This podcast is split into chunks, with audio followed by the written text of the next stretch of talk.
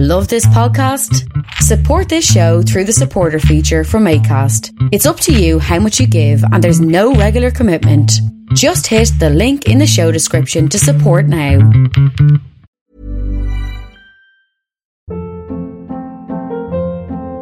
Hold up. What was that? Boring. No flavor. That was as bad as those leftovers you ate all week. Keke Palmer here, and it's time to say hello to something fresh and guilt-free. Hello Fresh. Jazz up dinner with pecan-crusted chicken or garlic butter shrimp scampi. Now that's music to my mouth. Hello Fresh. Let's get this dinner party started. Discover all the delicious possibilities at hellofresh.com.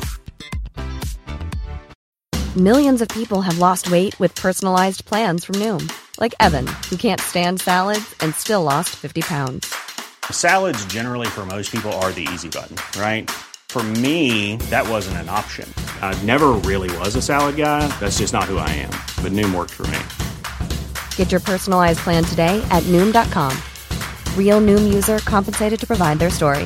In four weeks, the typical Noom user can expect to lose one to two pounds per week. Individual results may vary. Ever catch yourself eating the same flavorless dinner three days in a row? Dreaming of something better? Well, HelloFresh is your guilt-free dream come true, baby. It's me, Keke Palmer. Let's wake up those taste buds with hot, juicy pecan-crusted chicken or garlic butter shrimp scampi. Mm. Hello Fresh. Stop dreaming of all the delicious possibilities and dig in at HelloFresh.com. Let's get this dinner party started.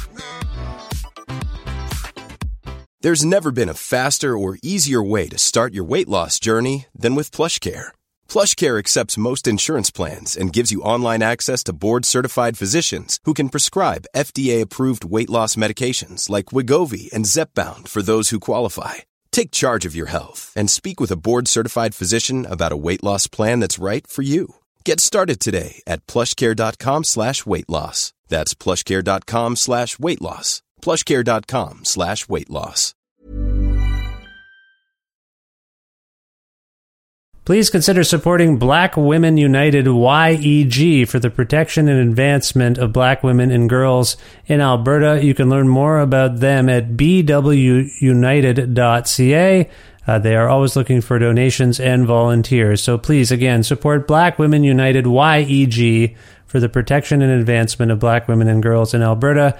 Again, that website is bwunited.ca. Hey, this is Nicole calling from Hamilton, and I needed to let everyone know that I really proudly support Vish and Creative Control. I have for many years, I will for many more, as long as he keeps delivering these amazing interview podcasts. When you hear one of Vish's interviews, you think he's known this guest for years, they're good friends. Uh, but the truth is, he approaches every interview, whether it's sort of up and coming indie artists or established icons or like famous, intimidating comedians with uh, a really deep, genuine curiosity as though he's never met this person, and the same really warm uh, candor as though he's known them forever. I think it really lends to a great chat no matter who he's talking to, and for that reason, I think you should throw Vish like what, a dollar a month? He's got jokes. The jokes make it worth it. Support Creative Control on Patreon. To make your flexible monthly donation to Creative Control, please visit patreon.com slash creative control today. I'm Visha's wife, and remember, when you name a dog Janet or Timothy, you are dragging humanity down just a little bit.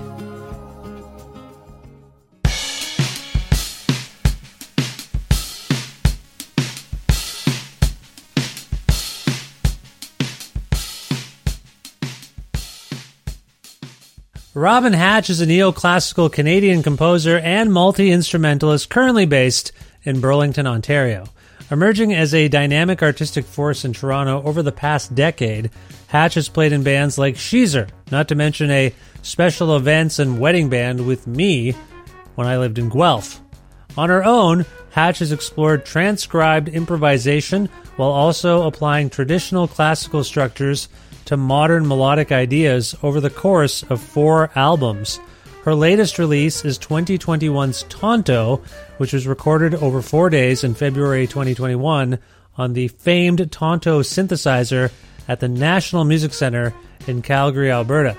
With guest spots by the likes of Eric Slick from Dr. Dog, Leland Whitty from Bad Bad Not Good, doom metal violinist Laura Bates of Völur, drummer Lowell Whitty, Nick Thorburn from Islands, and saxophonist Joseph Shabason, Tonto is a towering achievement and prompted Hatch and I to have a good chat about pandemic life in Ontario and why she hit the road to meet with famed Stevie Wonder producer and electronic music pioneer Robert Margouleff, early Moog synthesizers and George Harrison and Annette Peacock, the Blink 155 podcast and its hosts, Josiah Hughes and Sam Sutherland, Rick Rubin, Def Leppard, and Weezer, Jim Guthrie and the Three Gut Records Party at the Tranzac, How the Beatles Couldn't Read Music, Giggling at Grimes, Steve Albini's Twitter and provoking people on socials, Kanye West and Bob Dylan, almost playing with Dweezil Zappa,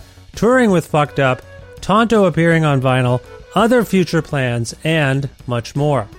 A part of the Entertainment One Network with the support of listeners like you who follow and subscribe to this podcast and spread the word about it and make flexible monthly donations at patreon.com slash creative control with additional support from Blackbird Music, a wonderful record store with locations in Edmonton and Calgary, and friendly staff who will happily help you source special orders for hard to find titles, all of which you can learn more about at their website, blackbird.ca, plus in kind support from Pizza Trocadero, The Bookshelf, and Planet Bean Coffee in Guelph, Ontario, and Granddad's Donuts in Hamilton, Ontario.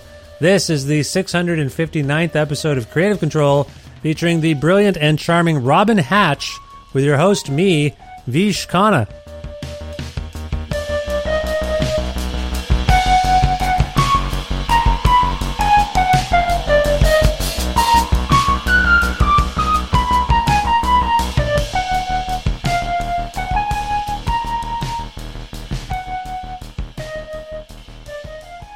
Hi, Robin. How's it going? Good. How are you? I'm well. Thanks for asking. Uh, where in the world are you? I am in uh, Burlington, Ontario right now. Burlington, Ontario. That's not where I think of Robin Hatch being, you know, hanging out in Burlington. What what brings you to Burlington? Um, uh, I live at my parents, so uh, that's Oh. where they live. Oh, I didn't know that. I thought you were kind of a Toronto person. Sorry. Is that? Oh no, it's okay. I mean, it's, it's somewhat because of the pandemic, but Right. No, I, I know I seem like a very urban kind of uh, hip. I should be downtown somewhere. have you ever lived? Have you ever lived in Toronto? Yeah, yeah. I lived there for ten years. Right. Okay. So it's not it's not uh, completely outlandish of me to it. I think I knew you as anytime we've connected for interviews or whatever. For the most part, I think you've been in Toronto. I'm talking like pre you being like a solo person. Person. Does that make sense? Yeah, yeah, and that was true. Like when I when we did Long Winter, I guess it was two years ago now. I would have been in Burlington, but Yeah. it's it's funny because earlier today I thought of it as just one year ago, and had to do Yeah. a reality check. Yeah. Well, how are things going in, in Burlington in a general sense? I know from what I've been reading, and I try not to read anything anymore, like in terms of, I read books uh, and magazines, but I try not to read uh, the news as much. But from what I can tell, as we're speaking, Ontario is in a, uh, I don't think free fall is the right word because it's actually, everything's going up. Uh, the, the case numbers are like 10,000 people a day all of a sudden. Is that correct? Yeah, the numbers are pretty crazy. I uh, sometimes I push the button in Google Ontario COVID cases, and it'll say something I noticed two days ago is the main variable on the graph is tests, like amount of tests taken. So that number looks like it's skyrocketed, and then way below that is the amount of cases, which it is also high. But uh, the good news is, I guess the death rates aren't very high. Yeah, Um, that's that's what so I'm gotta hearing. Keep that in mind. Yeah. yeah, that's right. Because here's the thing, Robin. I uh, during the pandemic, yes. So you and I, I'm trying to think here. I feel like we did one thing for long winter. I mean, January, no, February, January, January, twenty, yeah. January 2020. I had already moved to Edmonton from Ontario, uh, and so I didn't. I decided, but there was talk of me still doing that long winter talk show. So you were my um, panel guest uh, remotely. I did it remotely, and I was on a computer. Right? Is that what happened? Yeah, and you had a, a cool theme song with your kids. that's right. And my daughter, uh, more or less, fell in love with you. I, I we, Oh, we she just became very smitten with you and your music and and just something about you she really liked. And who doesn't like you? First of all, let me just say that it's not just my daughter. But anyway, yeah, she became. I mentioned that I was talking to you, and I tried to give her some. They don't have good memories, you know, children sometimes. Mm-hmm. So I gave her some context. I said, yeah, you know, she was on the talk show. She's like, she played the piano. I'm like, yes, that's right. So she remembers that part, and we were listening to the uh, the the new record in the in the house, and she. I mean, what they think is it sounds like video game music. But anyway, we can talk That's about great. That's Yeah. something. Yeah, we'll talk about that maybe later. But anyway, uh, okay. So yeah, January 2020, I beamed in, and you were my like interview guest, and I think that went okay, as I recall. But then I decided to fly home in uh, February. Uh, which was the last time I was in Ontario, February 2020, was to basically come and see my parents and my friends and do Long Winter. And then you were the musical uh, director, right, for my show. Is that what happened? Oh yeah, I came back the next month and was the like Paul Shaffer to your Letterman. That's correct. That's exact. That was the, you picked the right two people. First of all, thank yeah, you. that's, I can't think of any Questlove.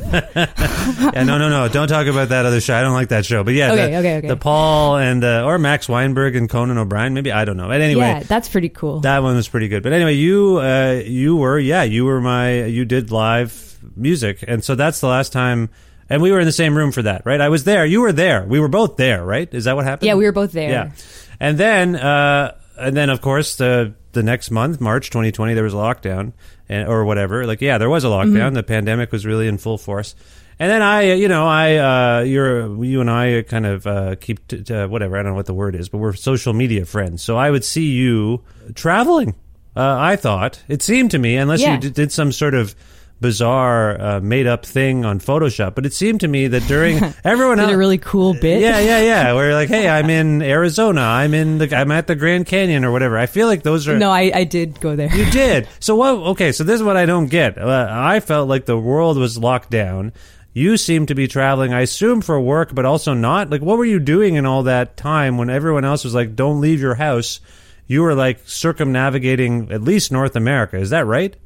Uh, so I, as soon as I got the vaccine, well, I live with my folks, and one of them's auto Oh, immune condition. So it's been a very intense uh, year. So I, as soon as they got the vaccines, it was like a lift weight off my shoulders. And then um, as soon as I got the vax, I needed to get my album mastered. So I went down to get it mastered by Robert Margouleff, who um, was one of the two businessmen behind the Tonto synth. Um, oh, and he he produced um, Freedom of Choice and um, oh, by Devo.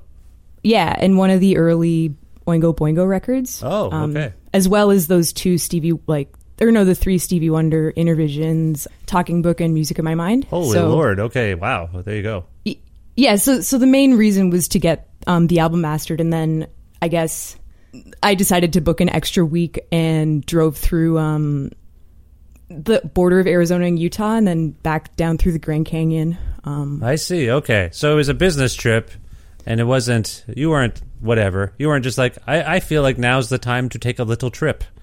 You. yeah, So where's Robert based though? uh, in LA. In L.A. Okay, so you went down there, and then you. So and what was that like? Just traveling. Am I correct though, timeline wise? So you were vax, so that must have been after.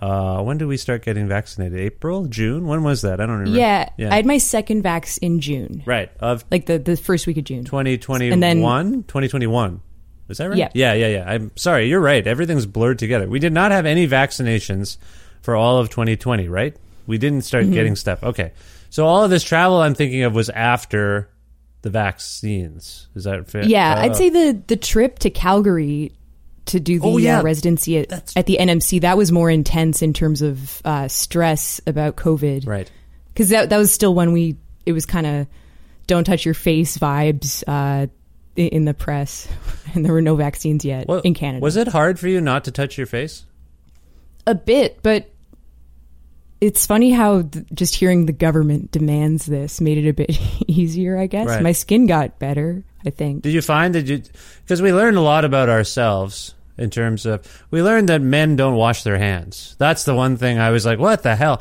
I still, I'll tell you. So th- it's not even the pandemic anymore. I still have decided to wear the rubber gloves in the grocery store because I'm like, the one thing I really took away from this is that everyone's pretty goddamn gross and they're not washing their Yeah. hands. So if they're rifling through the whatever I'm rifling through, the granola bars or the uh, quinoa or whatever the hell it is, you know, uh, who knows what's on their hands. So then I said, Mm-hmm. Yeah, you don't want their poo particles. Yes, exactly. granola exactly. box. Yeah. Disgusting. So I still am doing that. And when I go to the, I have to go to the Costco sometimes to feed the family here. So I go there and it's like crazy a number of people. And I just decide, you know what? Why don't I just keep wearing the things? And you get the odd look still. But anyway, I that's what I learned. But did you learn? They were trying to teach us that we maybe touched our faces too much. You're right, and there are all sorts of strange things. Like uh, it's already feels quaint, the early days, doesn't it? Mm-hmm. Yeah. like I was. Um, do you watch Better Call Saul? Of course, yes, I love that show. Yes, You know when Chuck would wear the kind of tinfoil yes, blazer and, and freak out, kind of going to the grocery store. That was definitely my frame of mind for probably the first three months of the pandemic. Oh, okay. You were you were really uh, affected by so Oh, much so that so stressed. Yeah. I didn't. I couldn't tell. See, you seem very chill and cavalier in some ways. That's why I wasn't sure. I I just assumed. Again, the timelines are all blurring, so I'm like, to be honest, I was like, if Robin's traveling around, maybe it's fine. Like, I actually had that brief thought. I didn't. I wasn't being judgy.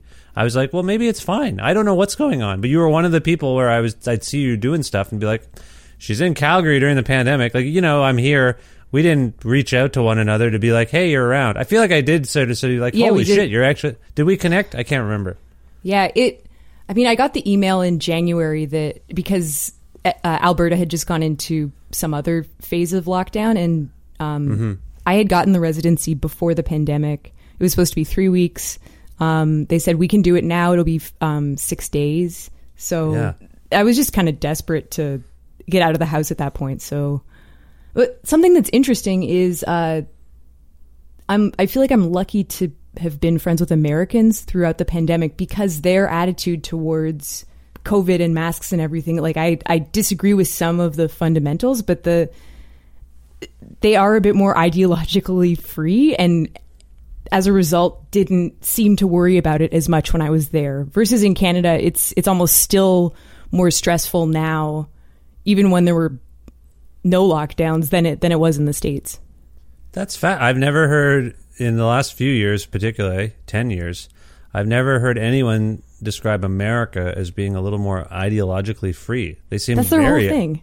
You think so? Like I feel like they're very tied tied to various ideologies. That's why they're so fractured. But you think they're. Well, may- maybe I'm misunderstanding what you mean. You just feel I like guess the, they're. maybe that they're ideologically freedom uh, based. So, oh, I why- see what you're saying. They're they're free While of. Right. I see. Which unfortunately leads itself to more extreme viewpoints, but and things like I feel like the nursing home thing here. Just reading about that for me was enough to make me want to never leave the house. Hmm. I felt so bad, and I, I don't think it's the same in the states. Um, right. Right. I see. Okay. But they're I'm- in general just a bit less worried, I think, about scary plague virus.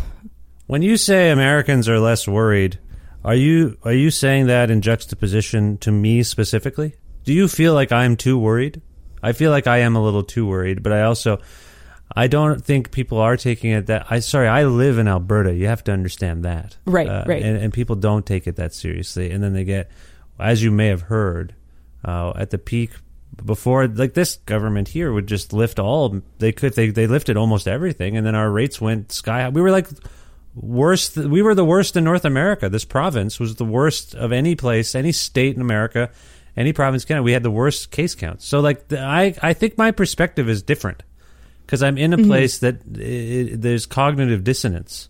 So when you live Yeah. in like when I was talking to my uh, sister and her partner, they're in Nova Scotia, so they have a totally different environment compared to where we live. So like, I mean, even when I was talking to them, like, yeah, it's minus 36 degrees Celsius here, and they're like, oh, it's plus one. I'm like, okay, that's as you know, Robin, that's quite different. So anyway, yeah, I think depending on where you live, maybe like as I said, as I started this, like Ontario is not doing well as we're speaking, right? It's doing very like five weeks ago. I feel like Ontario was like 200 cases a day. And then this variant came about, and now you're at ten thousand cases a day. Are things locked down? Like, are are are, are you not allowed to do certain things that you could like five six weeks ago? Yeah, they reduced venue capacity. I think around the second week of December, Oh, okay. Doug Ford kind of got his mind right, and that's when everything kind of got Christmas and New Year's events got canceled. But uh, I wonder if it has to do with the land border reopening as well for for Ontario, and that's why it's not as high in. Oh, they left the border thing open, even though there's the rise and everything. I thought they would have shut that. yeah, down. yeah. Oh, okay. They uh, so that may have something to do with it. You know, this this is what I don't like about it, Robin. There's no consistency. I don't like it. I'm a very cons- I try to be consistent. So there's no one's acting in a way that like it's like the everything's precedented now, right? Like it's not unprecedented anymore what's happening. When the cases go up, you would don't you think we should I know you don't you think we worry too much, but don't you think we should just go back No, I don't think that. Okay. Do, don't you think we should lock down again when the, the cases go up to 10,000 a day? Like the way we did when it started? Doesn't that make sense? Yeah, and it it's like a it's like we're all in a cult, and the leader of the cults are government leaders, Yeah. and they're doing kind of intermittent reinforcements, making us all freak out. Yeah, it, it um, is. Anyway, it's very bizarre. So when were you in Calgary? Because I thought it was during. Based on what you're saying, I thought it was uh, February 2020, but it was actually was it February 2021 that you were in Calgary making the record? yeah. It was uh, March 2021, I guess February March. Oh, Okay, so it, uh, so you were here. Uh, so that's this year. So that, wow, this is a quick, quick turnaround on this record then, because as we're speaking, it is still 2021. Uh, this we we should probably explain uh, what this record's all about. Um, I will say just to preemptively suggest to you that I have actually uh, visited the National Music Center in Calgary and and got a tour of Tonto. Or rather, I got a, I Oh, got cool. a tour of the facility. Rather, our family did. I want to say it was in 2018, and uh, Was it with Jason? no, it was a, a, a person named Kay, uh, who I, I don't know if Kay worked. I don't think I. Kay, uh, I knew uh, from her time with uh, the Daniel Romano uh, universe. Uh, Kay, Cool. Kay used to collaborate there, and I didn't know Kay worked there. I just uh, someone saw that I was uh, our my family and I were in the area uh, on vacation. This was obviously uh, 2018, well before we moved here, but we would my wife's family's from here, so we were visiting them in the summer, and we were in. Canmore and I was posting photos, and someone uh, uh, saw someone who works for the NMC saw that and said, "Hey, if you're on your way back to Edmonton, do you want to swing by here and get a tour?" That's the power of social media, is all I'm saying, Robin. That's pretty amazing, don't you think? And I Oh, was like, yeah. it's it's I hear you. great.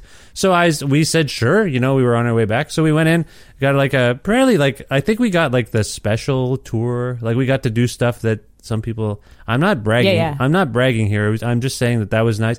My son and I. Yeah, I got the same one. It's we're exclusive. That's yeah, that's right. So let's let's just revel in our. We don't have very much going on in our lives that's special, do we, Robin? Let's revel. No, no. Revel in our access to the National Music Center. Anyway, uh, yeah, my my son and I, my son and I got to hang out for a little bit inside the Rolling Stones mobile studio unit that they have there. The the truck. Do you know that thing? Did you get to go to that? Yeah, I saw it. I went in there. It's, so cool. It's really rad. So uh, it was really fun.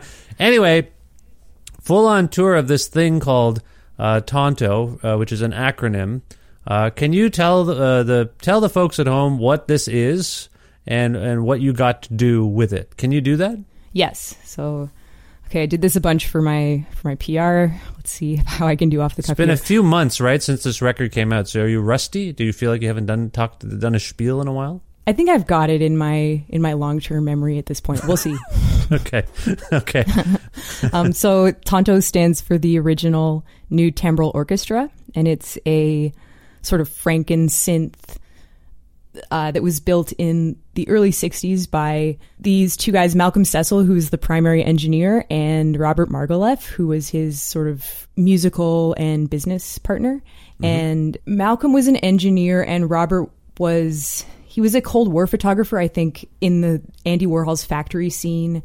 Um, he filmed the first Edie Sedgwick movie and had also gone to Tanglewood as a baritone, I think, growing up. So he had a classical background. And the first Moogs had just been released, and Malcolm created Tonto, I think, essentially just as an experimental art project to to start, and it combines two Moog Modular Three systems and two ARP twenty six hundred synthesizers, as well as sort of a bunch of custom Serge and Oberheim um, modules, and he created um, one of the first universal voltage systems so that all the synths could play together as sort of a freestanding automaton without the voltage breaking. And he he sort of he jerry rigged cables from old 747s, and then I think like the main power cables from the original Apollo 11 mission.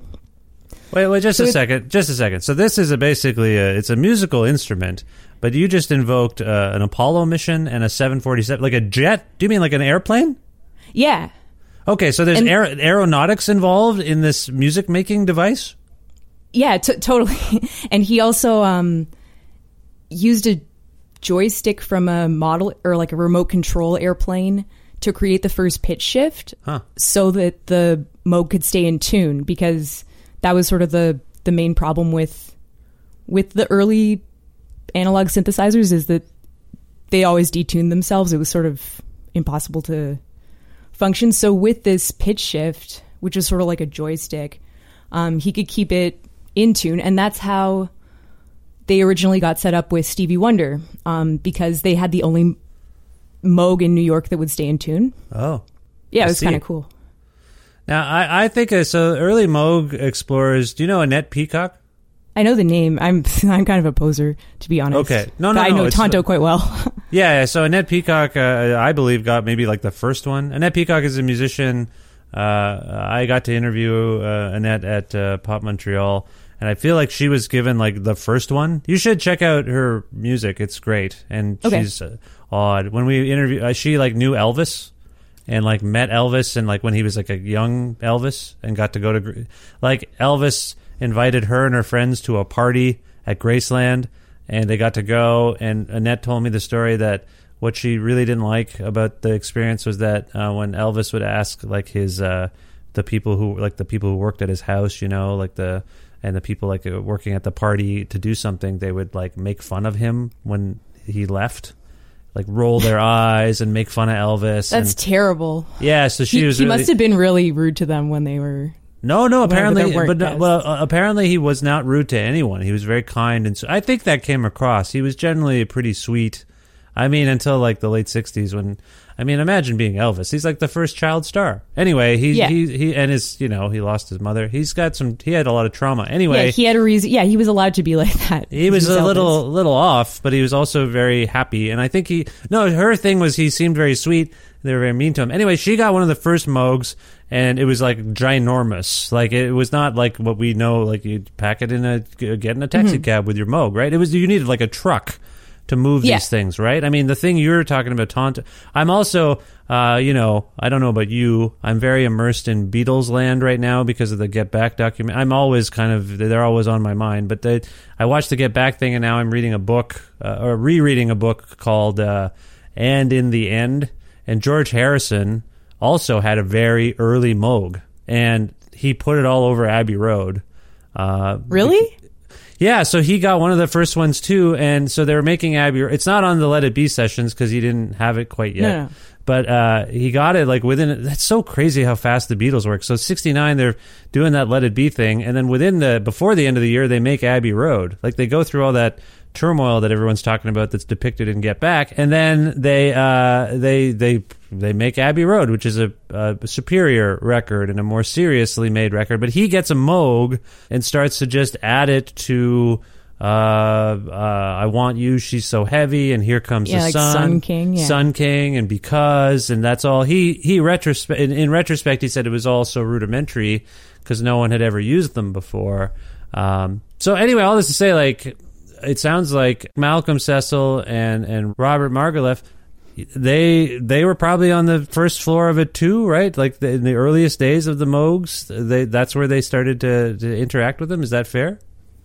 Yeah, I I think so, and I think what kind of made that duo unique was that Malcolm had was coming at it from a physics perspective and understood the mechanics of how to get everything to function in a particular way. Um, which was maybe why it was able to get on so many records then. Versus kind of the what you were saying about George Harrison or I guess Gary Numan, where it, the Moog is sort of a basic tool that your creative energy can build just off of basics rather than trying to be as complicated as possible. Well, you're you're a multi instrumentalist, but you're frequently called upon to play some keyboards. Uh, and is your background probably what? Uh, we've talked about this before, I'm pretty sure. But you have you have a classical music background, right? Yep. And a piano is your primary instrument, if you will, your first one. Yes, yes. Right.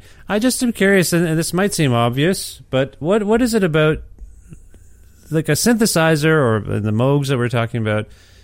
You know, on the face of it, they look like generally they look like pianos. They have the same interface, if you will. They've got keys, and you play. What is it in your mind, as a, someone with your background and your skill set? What is it about like? Wouldn't it be cool to not just play piano, but play like a fucked up sounding piano? You know, like why why do you get drawn to the just like the not discordant or distorted, but just like the I don't know the the the tweaked version of the same thing. Does that make sense? Like what what is it about? What, do you, can you cap can you kind of characterize what appeals to you about playing that foundational instrument, but having it sound totally weird and strange? Um, I think it's maybe similar to acoustic versus electric guitar is probably the most obvious comparison where there's a whole world of pedals and, and tones that you can get into with electric guitar that you couldn't with with acoustic. Sure. And I mean my favorite music is sort of 70s, 80s, top 40. So I think then the synth was this, you know, before I guess Toto won the Grammy for album of the year and synth music kind of went on the outs for a bit. It was the sound of space. Like it was the, I, wasn't alive at this time, but from what I gather from uh, absorbing it through pop culture, it, it did seem to be the sound of the future at the time, sort of Yeah. Contacting space, uh, science fiction. So I, I think that's maybe what, what drew me to it is attempting to connect with the musicians who's that I feel sort of the the music that I like from the 70s and 80s. So how do I get those sounds? Well, you talked about acoustic uh, and electric, uh, and that can be said of uh, pianos as well. Not just guitars; it could be of pianos. But there's also, I think, fundamentally, is there something going on there, Robin? Do you think about like reality versus surrealism? Like, are you drawn to surrealism in any other sense of the of the word? Mm. I think so. Yeah, I think there's more. I'm coming at it from more of a pragmatic expected or uh, perspective. Yeah. there's more room for error on synthesizers. So if you mess up and a professional synth player is listening, they'll be more likely to call that just a happy accident or something like that versus classical piano where it's a professional classical pianist listening to it would know that you were messing up.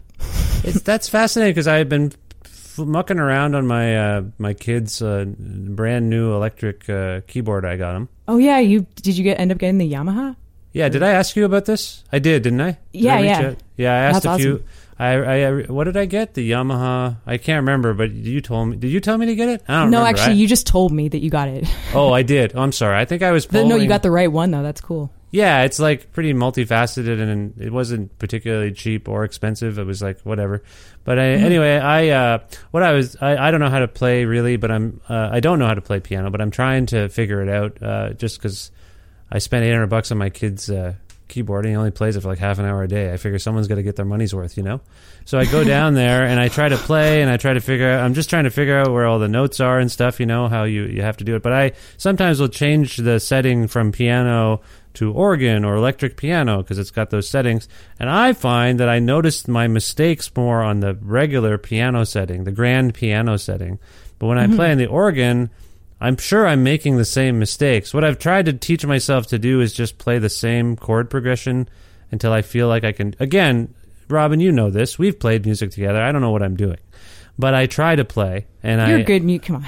well, I can't really do much. I, I do what I can, but I, I piano for sure. It's always just mystified me. I think we have I my parents weren't really supportive of me and my interest in music, playing music. They just didn't, and really even listening to it. There's something they didn't really like it. They thought it was leading me astray.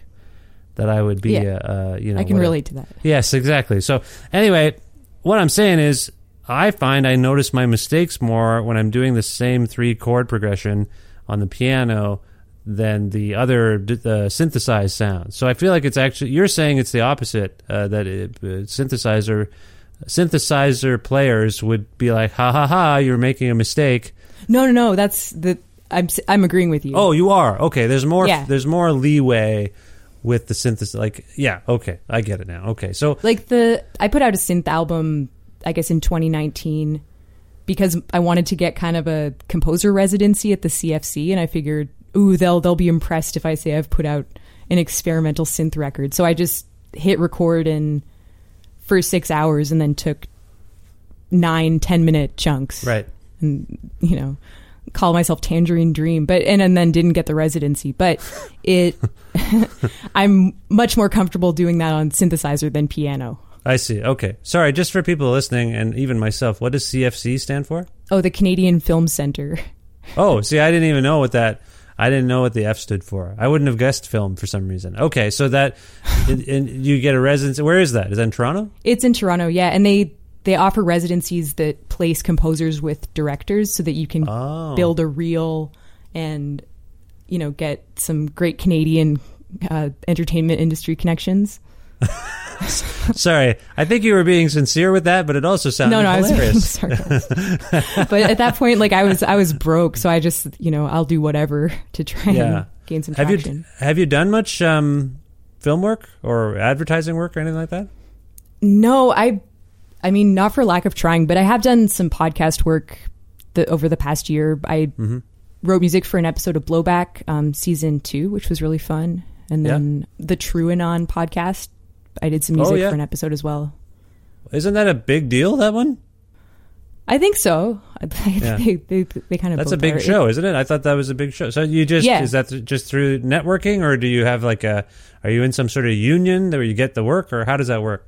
It was just through Twitter that that's a testament to the power of social media. I I met one of the hosts of that podcast through the Blink 182 podcast community. Just Oh, you right, know. the Blink One Fifty Five. yeah, Blink 155. Right, right. Yeah, that thing's taken off. Or well, is it? I, I can't remember. They got through all the songs. I was talking to Sam a couple months ago, uh, and we talked a little bit. Uh, talked a little bit of shop. Uh, uh, Sam Sutherland, one of the, Yeah, the yeah, hosts. yeah, yeah. He's an old friend of mine. Oh, so I, I I know, but I guess the listeners don't necessarily. Well, yeah, sorry. I'm trying. I said it's a weird thing, right? We're talking to each other, but I have to talk to you as though uh, the people. You know, I'm talking to the listeners too. You see, that's how. sorry, Mm-hmm. That's how I'm they just- become parasocial friends with us. Anyway, so that show did well. So you, yes, and you were a guest on that show. Is that right? I was a guest on Blink 155. I guess the start of January 2019. And So a the- long time ago. So the premise is that you talk. They don't always just talk about Blink 182. So did you end up talking uh, with some degree of passion about that band, or what did you end up talking about? I went on a Blink 182 episode, like while they were still doing those songs. I know they're not anymore, Yeah, but right. uh, I guess I got into that podcast right around the time that we played that wedding in Elora, or was Oh, it Elora or Toronto? You you mean you, oh in our band, the wedding band? Yeah, yeah, yeah. Um, Yeah, Uh, I, don't- I, just started listening to it because I it was such a sort of nice disconnect from all the music I normally listen to, and I found the hosts really enjoyable to listen to. Yeah, Sam and Josiah are great. But were you Yeah. are you a fan of, or were you or are you a fan of that Blink One Eighty Two band? No, but I was enough of a fan that it was in like it was funny to me Yes. as like a, a bit that was just funny for me myself that I was getting into it. Yeah, fair enough. I, I I've often had younger people on the show, uh, younger than me anyway. They're not that much younger, like 10, 10, 15 years, 10 years maybe younger than me, sometimes younger than that, but they they'll start to extol the virtues of Blink-182 and all my main memory of that band is just like at the end of my tenure of being like a devoted MuchMusic watcher, Mm-hmm. there was lots of videos by that band on. Like that was my main exposure to them was them making kind of ironic videos. And like some I don't know, one of their albums had like a, a buxom nurse on it or something and I was like I don't really like this. Like something about it. I don't really like stuff like that. I like doctors and nurses. I just didn't like the kind of I don't like Yeah, sexy- sexualized yeah. crap stuff like that. so I didn't know if, but I didn't know if they were doing it Ironically or not, I couldn't tell. But anyway, something about it didn't. It just wasn't my time to spend time with that band. And uh, but so many young people that I, younger people that appear on this show will bring them up, and I'm like, really? And then those guys started that podcast, and then you were on it. Anyway, it seems like there's a whole and, and like when like in Canada here we have Exclaim magazine. And they have like a trending uh, section of their website for like articles that are doing well, and that anytime they cover that band, if I go to that section, the trending section, yeah, there's two or three Blink 182 stuff. like, they just seem very popular still. So anyway, and I like we should also say that I probably did we first encounter each other because you were in that band Sheezer? Yep. Right, that's right. You were on. I uh, we did an interview, right? We did a like We a did an interview, but we played a set at E Bar. It was your cover band that the Gordon brothers were in, and Sheezer played that show. Yes, that's right. Okay, so that's right. So Sheezer was a Weezer sort of tribute band, but it was all uh, people who identified as women at the time, and you were in it, and uh, that's how I think. Yeah, that's pretty much how we met. Were you in other bands besides that one, like around that time in Toronto? Not really. I, I guess I played in Henry Fabergé's band Oh yeah, um, a few times, and then the Jesse Latterout had a band called the Incidentals that I played in. okay. So you're in the periphery at least, if not in it, like the kind of Toronto indie rock world. Yeah. So how does that happen? You you come from a classic, and I know this is very common among Toronto musicians who are uh, like yourself, like they get they're formally trained and have a background in one thing, and then some enterprising indie rock person notices this somehow and says, "Hey, can you join our band? Like we need we need someone exactly with your skill set." I, I think, but at the same time, you're you your whole life was basically devoted to classical music. How do you enter the indie rock realm exactly, Robin? Um, so I got into Weezer, I think through through MySpace. This is embarrassing. I was on a message board for a band called Rooney, which were on the OC because I, I had a crush on a guy at my high school who really liked the OC, the, the TV Okay. show. Yeah, that was a Um, popular show. I remember that. Yeah, yeah. yeah, and so this this band Rooney wasn't very popular, but it so the message board only had kind of six other girls my age, some of whom I'm still pretty close with. Um, and how how old are you at this time? 33. No, no, no, no. How old are you when Oh, you're on the sorry. message board? I'm 14. you're like, why? Why is he suddenly ask, acting like a border official? Tell me your age immediately. No, you were 13 and on this message board. That's what you're saying. yeah, or sorry, no, I would have been 15, grade 10. Grade 10, 15. Okay, that's a pivotal, foundational time. You're getting into your own stuff. Uh, yeah, and then so- I met, you know, Colin Medley. Oh well, yes, he's a dear, dear friend of mine. Yes, we. T- yes, he's one of my best friends. I guess. Somehow. Yeah. Um, Yeah. So I I was in line for a Weezer concert. The first show they played, I think it was in 2004. Mm-hmm. Um, and I was behind Colin Medley in line for the show. So Oh, okay. we became friends just waiting outside for five hours. And Wait, was this became- at Ontario Place? this was this was at the Kool Haus. They played with Ringside or something. Uh, Oh, okay. Right when the Make Believe album with Beverly Hills. I think the album wasn't out yet, but Beverly Hills was. Oh, I see. Do you know I saw them on the Blue Album tour? That's pretty. That's great. I saw them at the Kool Haus the day after Edgefest '95, which was uh, commandeered by Sloan, the band Sloan, and then uh, yeah, they Sloan did that, and it was announced as their final show. Everyone thought it was their last show, but they did end up playing an afternoon show in Buffalo. I feel like that Weezer show I saw at the it was also weirdly at the Kool Haus, uh, but I think it was called some the Warehouse maybe. Anyway, Sloan went and played in Buffalo, and then they rushed back to see Weezer. So I ran into like you know I'm a kid at this point, so I, I you see Sloan, you get freak out a little bit. So I did. Yeah, A, oh, I like oh my you. oh my god, you're at the Weezer show. Anyway, and then I was also in the Weezer fan club. Uh, I was uh, member one two three four. That was my member number. So Oh, cool. So you know the whole kind of Carl. Yes, Michael and Carly. You mean? Oh, Yeah. Car- oh, and Carl, Oh, the fan club. the- yeah, well, the yeah, fan Michael club dude. Yeah, yeah, yeah. Of course. I well, it's a. I'm. A, I have not again like Blink One Eighty Two. Weezer is this massive cult band where again any coverage on the Exclaim site or anywhere they seem to just make the news. And so Yeah. so and then yeah, you're younger than me, so a whole generation uh, of people got into them around yeah that Beverly Hills song and uh, and then the, the Green album was before that, right? It was before that. Yeah. It- Yeah. When I got into them, Rivers was still a recluse and hadn't released music in so long, and there was all this pressure for for them to put out sort of a hit record, which was what they tried to do with Make Believe. Oh man, I've got a good story as an aside about this. You know that band, uh, Hot Hot Heat. Oh yeah, from uh, uh, Victoria or Vancouver or whatever. Yeah, yeah, yeah, yeah. Yeah, so supposedly they were going to work with Rick Rubin on on a record around that time. I think like after Bandages, something like that. Yep. And Rick Rubin said, "I'll work with you guys, but the first single has to be we're going to use the chord progression from Pour Some Sugar on Me, and that's it's going to be a hit." What?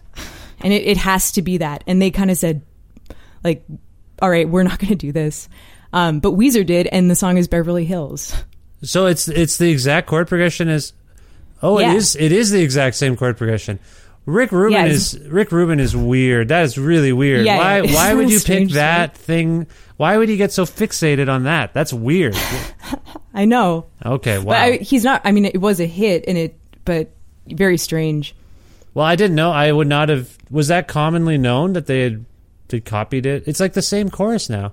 I think no, I it. think that's like, I don't even know if I'm sp- supposed to tell you that, but I don't care. So, so. You see Weezer. In, oh, I hope I uh, don't get any exposure from saying that.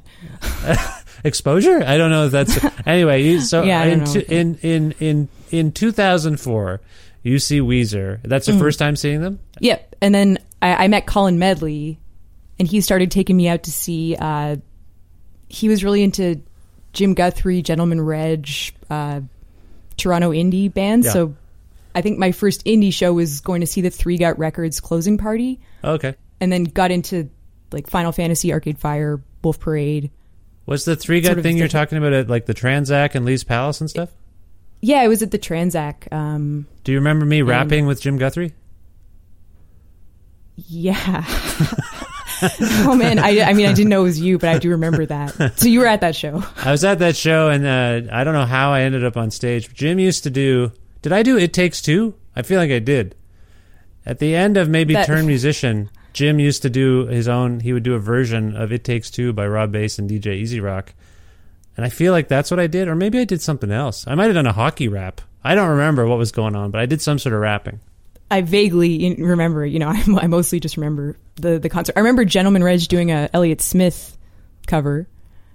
That I was see. Yeah. Pretty, pretty awesome. I'm sorry, I don't. Sorry, I didn't remember. No, no, no, no. dude, Don't don't song you did. apologize. I brought it up. How the hell? How the hell? I I just know that it might have been something where I freestyle. I just did something, and I wasn't supposed to do it. And uh, it was nice of Jim to call me up to do something. And uh, anyway, so that's weird. We Yeah, were both. he's so cool. He's great. Yeah, he's also uh, one of my better, better, best friends. You know, he. I play music of his on the show to end the show every week, so uh, I talk about him just in that context in the outro. So yeah, Jim's a great. So anyway, that's cool. So that's how you got into. So basically, Colin Medley, who also an instigator for me doing this show, as I recall, it was like you should do the show or something. I can't remember, but anyway, yeah. So Colin is an in, he's an, he's an instigator. Yeah, Colin, and then I think through him I got on to Still Post. Oh right, the message Uh, boards. Yes, which yeah. yeah, kind of eight months before it shut down, and that's how I. I also had like a bit of a problematically older friend in in high school who, you know, not in that way. It wasn't like romantic, but he was King Khan and Barbecue shows tour manager, so he would Oh. take me to see them and Deadly Snakes and sort of learned about Dan Burke via him and the Still Post scene, that kind of whole Yeah. The cool Toronto punk culture scene. Yeah, the still post thing was pretty good. I enjoyed it. Yeah. I, I would. They, were- I feel like they had satellite boards for like different regions, and uh, but I, you could also just participate in the Toronto discussions, and it was always uh, very fun. Owen Pallett was pretty prominently on there, uh, as I recall. Mm-hmm. And uh, okay, so you're immersed in the indie rock world. Did it blow your mind coming from where you came from, like the classical world? Like, were you just like, holy shit, there's a whole other side to music? Like, do you have that memory? Yeah, I think I remember seeing Owen Pallett right when he first started using loop pedals, mm-hmm. and even then thinking like I could I could never do this. I think it took a while for me to make the connection. Like what I'm doing on classical piano would equip me well to try and do music like what Owen Pallett is doing, but it just seemed like this sort of inaccessible other realm of like very talented musicians that I, you know, although I wish I had understood that they were closer than I thought. Well, there's a certain you mentioned Owen Pallett, and he is a very sophisticated. I got to be careful with this. I think a lot of, I think there would be a perception that the indie rock or underground rock stuff would be um, less complicated than the classical stuff. Mm-hmm. Was that your perception? Because you, you mentioned Owen, who's also classically trained, formally trained, to do everything he can do. Um, and he was at the forefront. He was among the real leaders in that community, mm-hmm. inspiring mm-hmm. people, uh, and and playing ostensibly almost exclusively with violin uh, and keyboards. Um, not necessarily indie rock instrumentation, if we want to be stereotypical about it. Like I feel like you seeing Weezer on the one hand and other bands like that, um, but then also seeing what Owen or maybe Laura Barrett even like just yeah, Laura Barrett was huge. Yeah, yeah, like just seeing these people who who figured out that they could apply their incredible talents and skills that for some of us would be like, oh, like that's high highfalutin. You know, you went you got trained how to do stuff, whereas some of us came from it like I've never had one lesson. I, I've never mm-hmm. had any training. I just went at it, and that was kind of the spirit of what we were also supporting. So you're in a, an interesting realm because I think you saw the the passion and the power of people making stuff up as they went along, maybe not even knowing how to read music, but putting forth something really incredible. But you also had people like Owen and yourself and and Laura Barrett, and there's probably a billion others that I'm missing right now that really did know music inside and out. Mm-hmm. But we're we're also existing in this realm. Anyway, sorry, I'm I'm yeah. It's interesting any, to to yeah. draw a parallel in my head between barbecue. Have you seen barbecue live before? Uh, yeah, I think I saw them at the. I want to say I saw them at the Horseshoe once. Like he uh, does somehow. the one man band where he plays the drum set and guitar and sings. Oh, okay. Oh, sorry. Not you're not talking about King Khan. King Khan. No, no. Oh, sorry. No, I don't think I. No, no. Sorry, I don't think I've seen barbecue then. Oh, you gotta, you gotta see him. Um, is barbecue is that an active uh, entity? I think so. I think he just did a couple shows last month. But yeah, I guess in a way, what he's doing is fundamentally not that different in terms of performance from what Owen Pallett's doing, kind of a lot of things at once very proficiently. Mm. But uh, okay. for barbecue, it's there's this whole like it's cool to not know music classically. Like it's cool to have been untrained as a musician. I think that's a a yeah. belief that even with the Beatles, like you, isn't there some like John Lennon couldn't read music. That Paul that can't whole, read music. No, none of them. Paul could. can't read music. No, none yeah, of them I, could. You know, but they could. They okay. I'm not going to try. I'm not going to dispute that. I haven't seen the documentary. Um, well, no, no, they, no. It's not just about the documentary. They famously were. They did not know. And oh, sorry. The, just ahead of the Get Back documentary, uh, on uh, also on the Disney Channel, which I'll give them mm-hmm. a nice. They need the. They need to plug. Yeah. There's a documentary series between the aforementioned Rick Rubin and Paul McCartney. Uh, oh, rather, yeah. it features both of them kind of in conversation. And one of the reasons I, I just mentioned to you that I've been trying to go muck around on the piano, or the keyboard in my basement now. One of the reasons is I stumbled upon a someone excerpted a video from that Rick Rubin Paul McCartney series where McCartney talks about how he thinks piano anyone could play piano and he just goes through the the motions of like, look, here's a chord. Here's here's six chords. There's three fingers, six chords. And from that, this is how we started. We didn't know how to play piano, John and I. We just started to muck around, figure out where the the notes were, how to make chords, and then he starts playing some Beatles songs to to demonstrate that the foundation of him and John having the time and patience to just try to figure the instrument out as best they could led him mm-hmm. to write some of the most iconic piano parts probably of all time, right? Like just it's very fascinating. And that that spirit is there too. Like I'll just figure this out. But he makes a point again of saying I can't read can't read music. Don't know how to do it.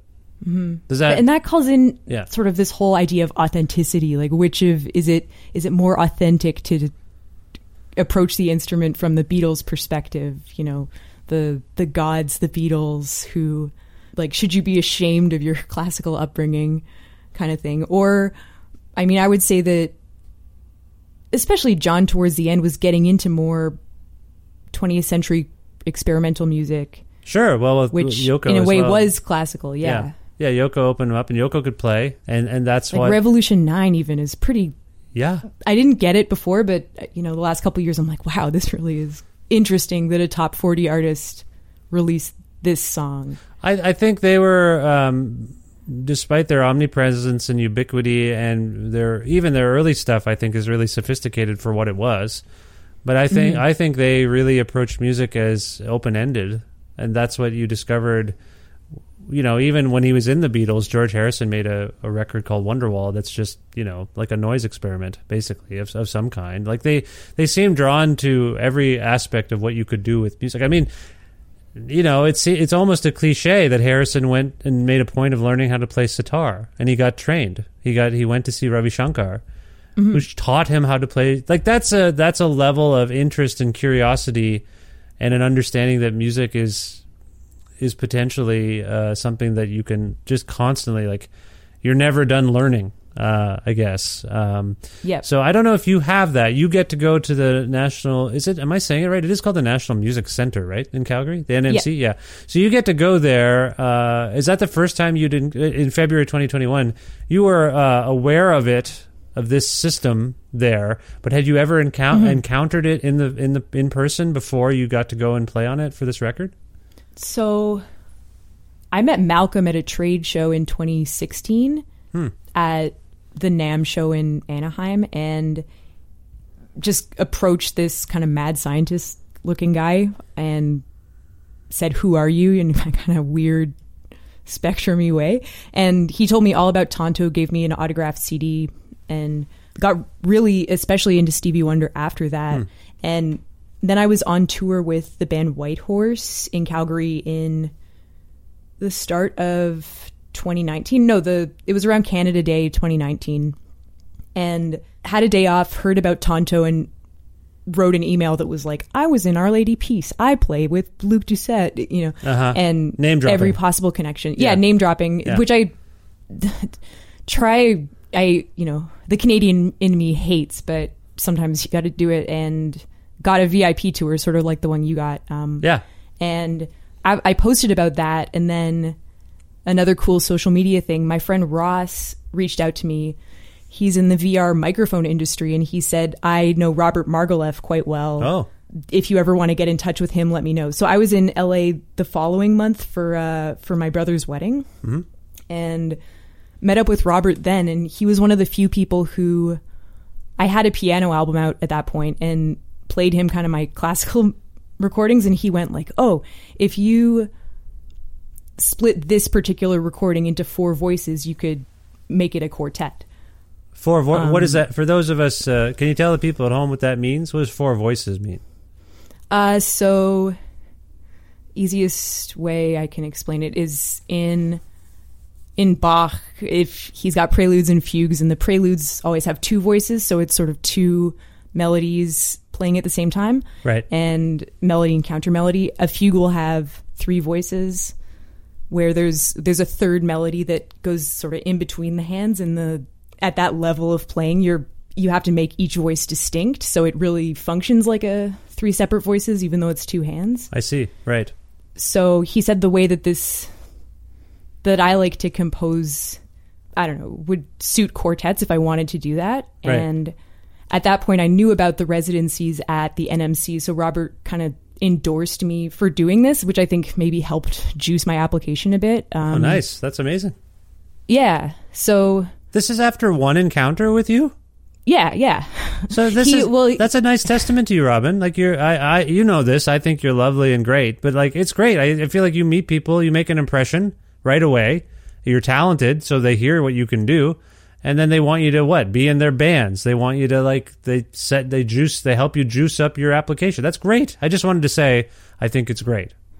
oh thanks Yeah. thank you that's nice of you to say Yeah. So that's cool. So then you he so they say, okay, if Robert vouches for Robin, we're sure. And so then the pandemic happens, uh, and everything's kind of screwy, I guess, in terms of timelines. Yeah. Yeah. it was supposed to happen July 2020 and then got pushed back to I got the call the start of February and then it happened in March of this year.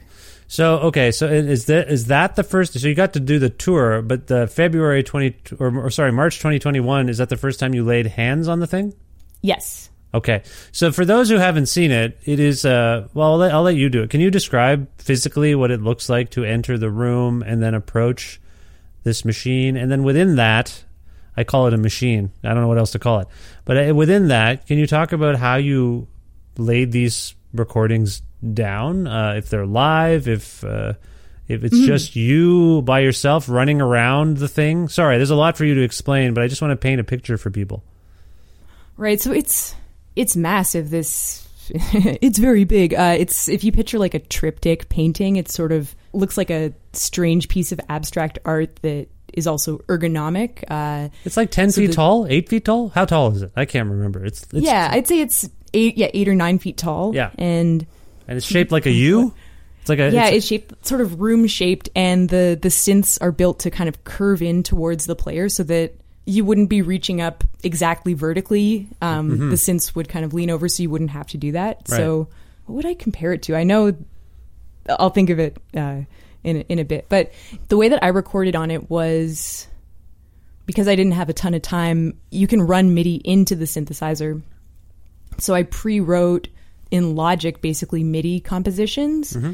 that then ran out as four separate channels into the ARPs, Oberheims, and, and Moog modulars. And the biggest challenge, I guess, was creating the tones themselves rather than the actual writing itself. Right. Uh, so I'm, I'm lucky that the software VSTs that they have now, sort of the Arturia modular and uh, ARP software, has pretty accurate interfaces. So if you dial in a preset patch, it'll show you exactly what it looks like. So for the ARPs, I would use print offs of those pictures plus the sort of original patch manual and just try and make as accurate or as close to what I demoed as as I could and then tuning it's a whole other kind of nightmare and then do you Jason do you, the engineer Do you have to tune it, or does an engineer tune it? uh, I would tune it like the tuning itself isn't. It's not like kind of a guitar tuning with a boss pedal. It's Yeah. or it is in in theory, but it really is. You have to turn the knob just the tiniest bit, uh, otherwise it'll just completely mess up. But then there's other sort of dials on the synthesizer where if you hit the wrong thing, the entire thing will detune all of a sudden. So I you see. have to be really. It takes a lot. And you're a long and time. you're you- what do you have? Perfect pitch or something? Do you tune by ear? Is that how you tune? Um, I had tuners. I'd sort of try to tune by ear, but the we also had room mics set up, or uh, everything was running it through a PA in the room. And Oh. an interesting thing is there's kind of a Doppler effect with the synthesizer, so it could sound really in tune when you're standing in the kind of circle of the synthesizer Yeah. because you're hearing everything in conjunction with each other, and then you hear the playback, and it's like this sounds like shit. But uh, It's very. it's all very technical. I mean, that's the the the, the way of kind of. It's a very technical exercise. You have to know all the- all the stuff you're saying. Like I'm sure some people are like, "Oh, I know what that means," and, and other people listening might be like, "I don't know what any of this means." But it's ostensibly you're just describing the process of of just getting the thing running and you coming in prepared with with music, but also. I assume you're because you are you are uh, an improviser as well, right? Some of what we're hearing is a lot of what we're hearing is sort of improvised in some regard. Is that right? I'd say four of the songs have overdubs from the other synthesizers that they let me bring into the studio, which was very cool as well. But most of the recordings are basically four sets of data which we're running into the synthesizers that then spit out those particular sounds. I see. Okay. Um, but you see why Stevie Wonder wanted to use this synth because there was a guy who would sit in the booth who had perfect pitch and would manually tune things with the joystick as it was recording, sort of like he would auto tune on the fly. Oh Um, wow. Oh, Okay. Yeah, which you know I didn't.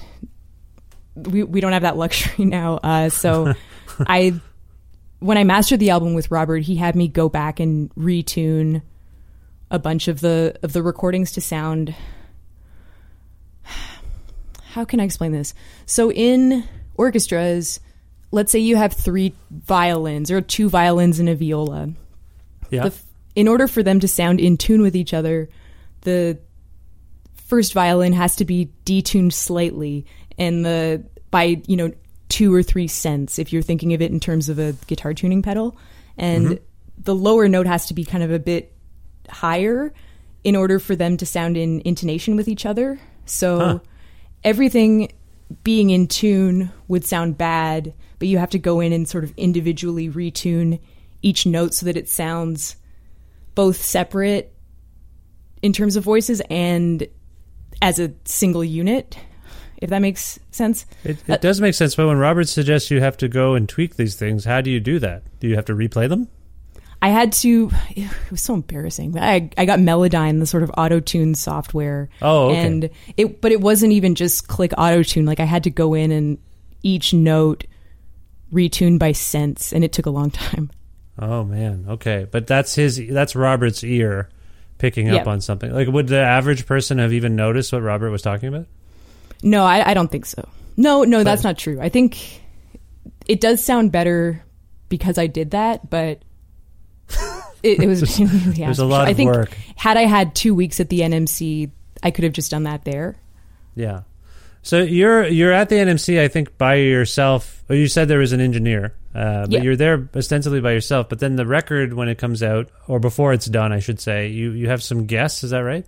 Yeah, I got a bit of factor funding, and so I I got some session players. Eric Slick is someone that I followed on Twitter for a year. Who his wife went to high school with my internet friends from those message boards.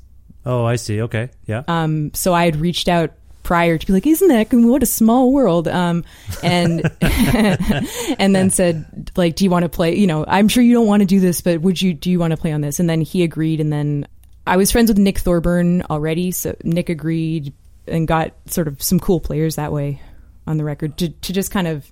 I'm at this point there. It makes the record sound incredible or more incredible, more incredible than it already is. I don't think that. And uh, but in terms of getting press, I thought it would help too to to have some big names associated with the project.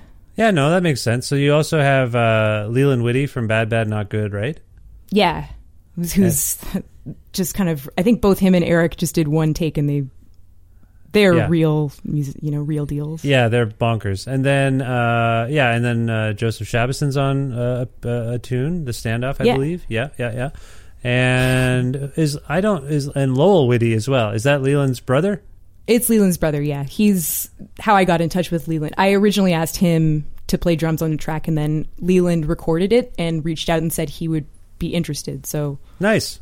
yeah. So little, and then Laura Bates is the I think the other person, right? Yeah, we met playing in uh, Isque's band Oh, nice. three three or four years ago, and then uh, she's got a great metal project called Völur, and then so I reached out to her. Nice. Okay, so you have some friends. It's a little friendly, and you say, with all honesty, that you thought having some names would help, just get some the word out about the record. Well, the record's been out a little bit now. Was it re- received in a way that you were happy with? Uh, were there were there? I think so. I, I got a Wire review. This is, I mean, I got some amazing press. I got a Wire review that just said it's it's not as good as the Stevie Wonder records. Right, of course. Okay, which is so sure. incredibly harsh and British, but also, you know, in some ways the best review I could have hoped for. And since that, I hope I never get a Pitchfork review because it, you know, gave me ego death for, for three days. But I hired a US PR guy for the first time, which I learned is the best way to get Canadian press. Yeah, I, isn't it sad? Like I, I'm, I'm in the Yeah. same boat. Like I, this show that you're on does gargant. Like I mean, not gargantuan, but it, the numbers compared to Cana- to Canada in terms of you know listeners or whatever the downloads, it's like massive in America compared to here. And Mm-hmm. I was talking to a friend of mine about it the other day. And he's like, yeah, like, and he's like a Canadian person who's very familiar with the industry, and as I am, as you are now. Uh, and he was just like, yeah, you, it just might be too big for Canada. I'm like, I don't think it doesn't feel too big for Canada, the show, but at the same time, that speaks to something. It doesn't, it for what, for whatever reason, our media outlets care more about stuff that we make when uh, people in America or England talk about it. And I don't, that's still the case. It's so bizarre. Mm-hmm. Yeah. No, I know it's it's strange, but it I don't know if you think about the bands that get successful, like Canadian successful here now, and that we hear on the radio. It maybe it makes a bit more sense. Um, Well, I just I think what we're both getting at is that for whatever reason, Canadians look for external validation before they recognize their own. Uh, Mm-hmm. So, yeah. Anyway, that's that's there's probably some to it. Like, oh my god, it's That's the Neil Young, Joni Mitchell model. I guess so. I think it's just like I just it's just frustrating because they sleep on it's. It would be one thing if the they were all over it and then it took off elsewhere, but it's usually the opposite, which I find, and they don't. It's, no one learns from that, uh, so it's confusing, and I don't understand it either. And I'm I've I've been a part of it working at CBC. Sorry, I would say I'm not. I don't. I never believe in that stuff. I just uh, I, I, I just think you, you cover what you like or you talk to who you like and it doesn't matter where they're from. Uh, that's my philosophy. And I listen, I don't, you know, I know there's things like Canadaland or there's other shows that are like, we only talk about this genre of music, but that's just not how I work personally. Like, I think, I'm sure you're the same. You just process information from all over the world and it has equal footing uh, as maybe not as much as maybe your friends in your community doing well. That's a bit different. That's a different feeling. But I'm not a nationalist when it comes Yeah. to art. Like, what the hell? So, anyway, that's There's definitely more people in the States Yes. for niche content, which I, I would say what both of us are doing would qualify as maybe alternative. yeah, that's fair. Yeah, covering underground or making or covering uh, slightly subversive stuff. Yeah, for sure. Yeah, and that's yeah. that's Whereas in in Toronto, I feel like if you say you're doing that, you have to prove yourself to a, you know, an entire indie scene of people that with these, you know, specific record labels that have certain tastes in noise and modular. It's like you you have to impress a bunch of people that can't help you at all in order to get a very small amount of success in Toronto. But Yeah. if you just put your music out online, you'll find a bunch of, you know, video game fans or podcasts hosts who connect with your music without even having to go through all this, you know, get on Buzz Records or yeah, yeah. um, yeah. hand drawn Dracula or so on. Yeah, it, it, it, yeah, I, I hear what you're saying. I don't know. It's all sort of luck and timing, and maybe what people are even ready for. I remember here. I wasn't there, but I remember hearing a story that uh, Chad VanGaalen was playing at. I want to say it was at the Great Hall, probably for something like North by Northeast or Canadian Music Week or something like that. And apparently the show was sold out, uh, but he was actually um, playing before someone else. And after he was done, apparently most of the room emptied, and the next person up on stage was Grimes. And and then subsequently, we kind of know what happened there. I'm not extolling the virtues of. I love Chad. I'm not. I helped Grimes set up her stuff at Hillside once, and it was a slight ordeal, but uh, but also fine. Like I helped her just get everything. It was a quick transition, so I was that there time was uh, wild. That was the Mac DeMarco year too, I think, at, at Hillside. or at North by Northeast. Oh yeah, maybe Like, it that was. yeah, the, yeah. when he it- famously put the pencil in his butt. right. Were you were you at that Chad VanGaalen show though? That I was. No, no? I, I, Okay. you know, I never went out. I just hear about heard you, you never went out. I, I just heard that people left. Not it wasn't anything uh, against Grimes per se, just they didn't know who she was. And I mean She- the first the first Arcade Fire show I set up in Guelph was a tiny little bar, and admittedly it was too long a bill, but it was just one of those situations where uh, they they wanted someone to play, and and uh, local headliner. Uh, a local artist wanted their friends to play, so it was a bit of a long bill. But they played last, and everyone kind of split. And the first song they played was "Wake Up," and everyone who was there was like, "What the fuck is this? Like, holy shit!" And I'd already I'd already seen them a couple times, so I kind of knew what they were about. But uh, anyway, yeah, it's just weird timing stuff. I saw Grimes actually at a house party that year, and I was stoned and I laughed like too loudly um, during her set, and she made eye contact with me. It was just you know twenty people in a backyard, and it probably came from a place of jealousy or something. She had the same synthesizer as me, Oh. and I I didn't have any. I'd never checked out Joanna Newsom or. Yeah, I, I didn't understand strange women in music at Oh, that point. interesting. So, but then it was actually yeah, my American friends telling me about Grimes after the fact, ironically, uh, that made me go, oh. I guess what she's doing is kind of cool. I was just coming from my sort of. It reminds me of the uh, comedy community in the sense that when I worked at Second City, I had to watch a bunch of old stock footage of Second City performances, Uh-huh. and the Chicago audiences are very kind and laugh at everything, including stuff that's not very funny, in my opinion. Yeah. Versus the Toronto crowds, where it's dead silence. Everyone's really Yeah. critical, and the stuff's funnier. Well, I mean, Toronto is notoriously known as the screw face capital. You know, you go to shows, and if people aren't watching you with their arms crossed, you know, prove it. Yeah. Prove it to me. They're talking over your set. Uh, and so that's been my experience. Like, whenever I would go to anything in America, if I went to a base, I went to a baseball game in Chicago, and it changed my life because I'd only been to uh, Blue Jays games at the Sky Dome, and it was all just like loud music and like advertising and like people being complete assholes, like the audi- the the fans. And then I went to Wrigley Field, and it was beautiful. It was before they. I, I think they've subsequently changed it. I went in like 2013, I want to say, or 2014, and uh, with Colin Medley. Oddly enough, he and I were there Oh, with with fucked up. Uh, fucked up. We're making a record at Electrical Audio, and uh, I got to go down with Colin, and we filmed some stuff and made some stuff with fucked up. But anyway. Josh from Fucked Up and Colin and I, at Josh's suggestion, we decided to catch a Cubs game. It was great. It was like amazing. People seemed to respect the game. There was no the uh, the PA announcements were like, uh, uh, by the way, don't forget to check out uh, Bill's insurance. You know Bill, Bill from on uh, that street. Go go to his insurance place. It was very quaint and old timey, and you know we were right by the the scoreboard. It was great.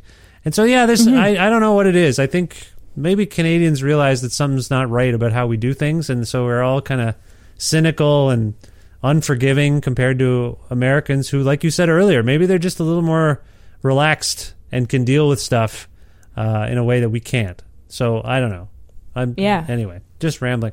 Before we go to uh, before, Interesting. Well, I don't know. Do you have any? Do you want to say anything about this uh, perspective? No, no, I thought that was. I think that's cool how you tied that in a bow. Okay. there. that was really. yeah, I, lo- I loved it. Now, in terms of what we've talked about the sounds, we've talked about your interest in music and why Tonto appealed to you, and the connections you made that got you there, and and the the subsequent connections you made uh, to, to get people on the record or work on the record in some capacity. There's been some language about the record that suggests some of it is about you processing uh, emotions wordlessly. And did you want to say anything about that? And is there something we can look out for in terms of that uh, emo- emotive quality? Um, I think. I mean, I expanded on it a bit in interviews. Like I, I like named the guy who like abused me uh, in a relationship a long time ago during the pandemic, and sort of, it's always been a big source of shame. And also, since becoming sober, I've realized it's been one of the reasons why it's been it's stressful for me to play in bands uh, because I, I was also in a band with that person um, a long a long time ago. Uh, so I think I became interested in sort of a neoclassical perspective about using a composition the way you'd see a piece of art in a gallery where it says, you know, this is the the meaning of this this abstract painting or something like that. So I think setting out to write compositions where the goal is to tell a story or a narrative is more interesting to me than traditional harmony theory. It's like one of the reasons I didn't go to school for for music, but uh, the song "Airplane" that Laura Bates plays on is sort of the most the one where I really tried to pour pour all of my emotions into into that song. I guess in terms as a way to selfish way for me to heal, and uh, it's it's called "Airplane" because I think when you're working through trauma in in therapy, you realize that it's not the responsibility of other people in your life to have to listen to you talk about that stuff all the time. It's sort of on you to to work through it yourself, and hmm. it, you know, in order to to stop playing the victim all the time. Because my my ultimate goal is to to be a likable person, I guess, to that doesn't kind of bombard people with that. But in in music, when you're you know working on your own stuff, you can do whatever you want. So I, I called it airplane because I, I was thinking about the the guy in the movie Airplane who's uh, always tra- like telling people about his trauma until they kill themselves. R- right, right. I see. which just made me laugh. Kind of sick, twisted humor is kind of a, but then manages to land the plane safely at the end anyway. Just a funny joke to myself. Um, but then also sort of the suffocating, like awful feeling of uh, being, you know, sexually assaulted. That that was the other side of it. Oh my so, God, I didn't realize um, this. I'm very sorry to hear that, Robin. Oh yeah, I'm oh, sorry, Vish. No, Uh, no, uh, don't, don't. Well, don't for saying that. apologize. I, and I don't know what else to say but that. And I appreciate that. I mean, from what you're saying, for what it's worth, I think it's good that you've uh, figured out a way to uh, deal with it and uh, and put that forth in your music. I, that's very brave of you. And again, I'm. Oh, I may be saying a bunch of stuff that's cliche, but I don't know what else to say. I think it's true.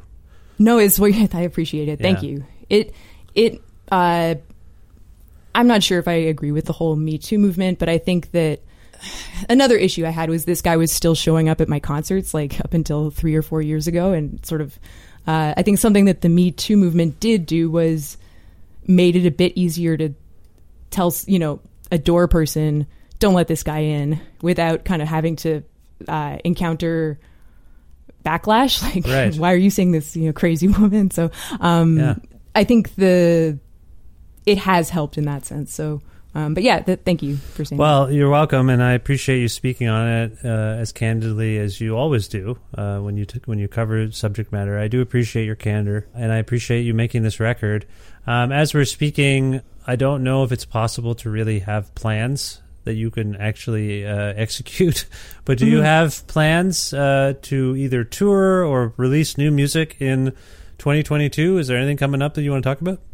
so i am going actually on tour in fucked up next month on keyboards which i'm really Oh. excited about for their uh, david comes to life tour Oh, congratulations! Yeah, I just had Mike and Josh from Fucked Up on the show talking about uh, David Comes to Life uh, extensively. So, uh, I, as you, I think you know, we're friendly, and I'm a fan of theirs. Uh, oh they're the they're the coolest yeah, well, that's great. They- asked you to, they, so you're in the band. What are you gonna do? You're gonna play some sort of keyboards or something? on on synthesizers yeah so i you know where usually the holiday season's kind of depressing it's been very exciting to to go through these songs and arrange guitar parts for keyboards and so on and i think rehearsals are starting next week Oh, or the end of next week yeah So that's amazing. If I may, and I don't mean to be a downer, do you think Mhm. do you think those shows will actually happen? i don't know but you know what i I uh, I passed the Zappa plays Zappa audition just before the pandemic, and and then the pandemic happened. So I'm I'm prepared for the What what was that again? I know it's something to do with Dweezil Zappa, but for the folks, can you tell the folks listening at home what Zappa plays Zappa was all about? Uh, so it's Frank Zappa's son who plays his his father's music uh, live on tour. I think it's not called Zappa plays Zappa anymore. It's called the Dweezil Zappa Experience, but it it's a big kind of rite of passage as a musician. Steve Vai famously, you know, had uh, and George Duke have had these crazy audition stories where uh, Frank was real crazy. So it uh, made them play like Hawaiian style seven eight uh, on, on the fly, and uh, Is Dwe- so I had heard about. is, is- Sorry, go ahead. I was just going to say, is Dweezil similarly eccentric? Uh, he is known to go on YouTube covers that fans of Zappa will uh, will post and and write. You know, you made this mistake in the comments. Oh my God! Okay, but you you encountered Dweezil and passed the audition. Is that what you're saying? Yeah, yeah. I was in LA for a trade show with a microtonal synthesizer that I was like a brand rep for, and uh, heard about this this audition. And um, this was actually you know two days after the first long winter that where we had our interview. Oh yeah, and, yeah. I feel like we talked about we uh, did we talked about the, the fact that you were going to do that. That's right. I remember that now. Yeah, yeah, yeah. yeah, I didn't go to the trade show. I just learned, I transcribed five Zappa songs in three or four days and then sent him videos. And we went for coffee, and it was like, it was going to be a Deep Purple tour opening for Deep Purple that summer Oh. across Europe, which would have been like in, insane.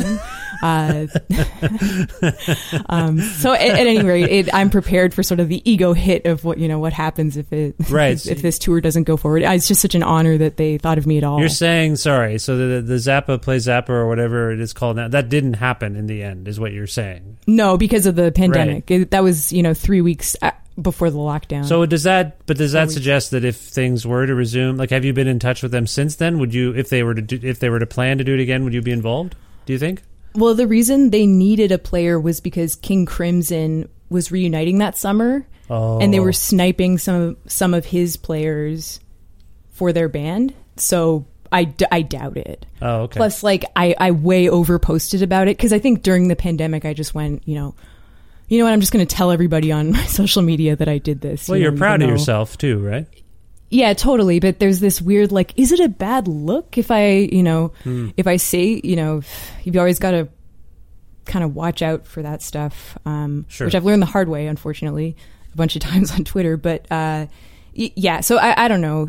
He he's reached out, you know, to say he said Happy New Year to me last year, but it's it's you know Right. Okay. Well, he clearly he felt a connection, and then uh, perhaps there'll be a collaboration uh, later down the line. You are a little unfiltered on Twitter. I I, I, Mm-hmm. I said that you. I appreciate your candor, but you do sometimes say things that I can see. Are you deliberately trying to put people off? Are you, are you del- deliberately trying to provoke people into a reaction? Because sometimes you're very funny, but sometimes you say things I'm like, ooh, I don't know about that one. You know what I mean? like we, yeah yeah definitely. I think sometimes I don't even know what I'm. One time I posted as a joke, like completely, that cake or the Devo of our time, Right. and it and it went, you know, not viral, but some of the kind of cool New York art scene people were were talking about it and Oh. just tearing into me as though I was being completely earnest. And I'm in I'm in a group chat on Twitter with a bunch of Toronto people where the rule is kind of I don't know, it's not like a gang or whatever, but the there's like an unspoken rule that if that happens, see how long you can take it without telling people it was a joke. Yeah, there's a few people who do this uh, well, where they'll tweet something Yeah. deliberately dumb or deliberately tone deaf or provocative in a way just to see what happens. Uh, Yeah. So you're saying you're part of that school of thought sometimes. So the, some of the things you've said, you're saying just to be not a troll. Is that trolling? I can't tell. I yeah, I don't I don't know. I think That's what the that's what the Uh, alt right does, right? Like that's what the alt right trolls have done. Uh, they've kind of wep- they've taken the kind of part of comedy that was fun, where you just say and do something so s- sort of seemingly obviously false or extreme, Mm-hmm. and but people know your tone of voice, so they recognize that maybe you're goofing around. But there's but Yeah, now that's sort of now everyone takes everything that everyone says seriously first. Um, yep. so you can have fun with those people, but also you, like you say, you might get people who are like, "Well, fuck Robin. That the the, the thing she said was so awful that I think I'm I'm done." You know, like you, you might get that too, right? Yeah, like it. I- I mean the the Kanye West. I, I posted a uh, a side by side photos of a review Kanye West got on the Donda album next to the one review I've ever received at this point uh, in the Guardian. Yeah. which had four stars and his had two stars. I said, you know, try harder next time, Kanye. Um, and it it went viral.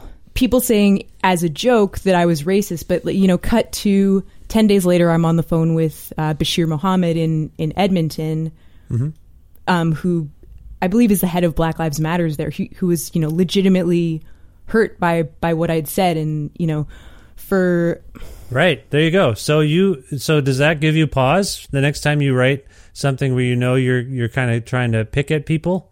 Does that give you pause uh, before you do it, or what? What happened?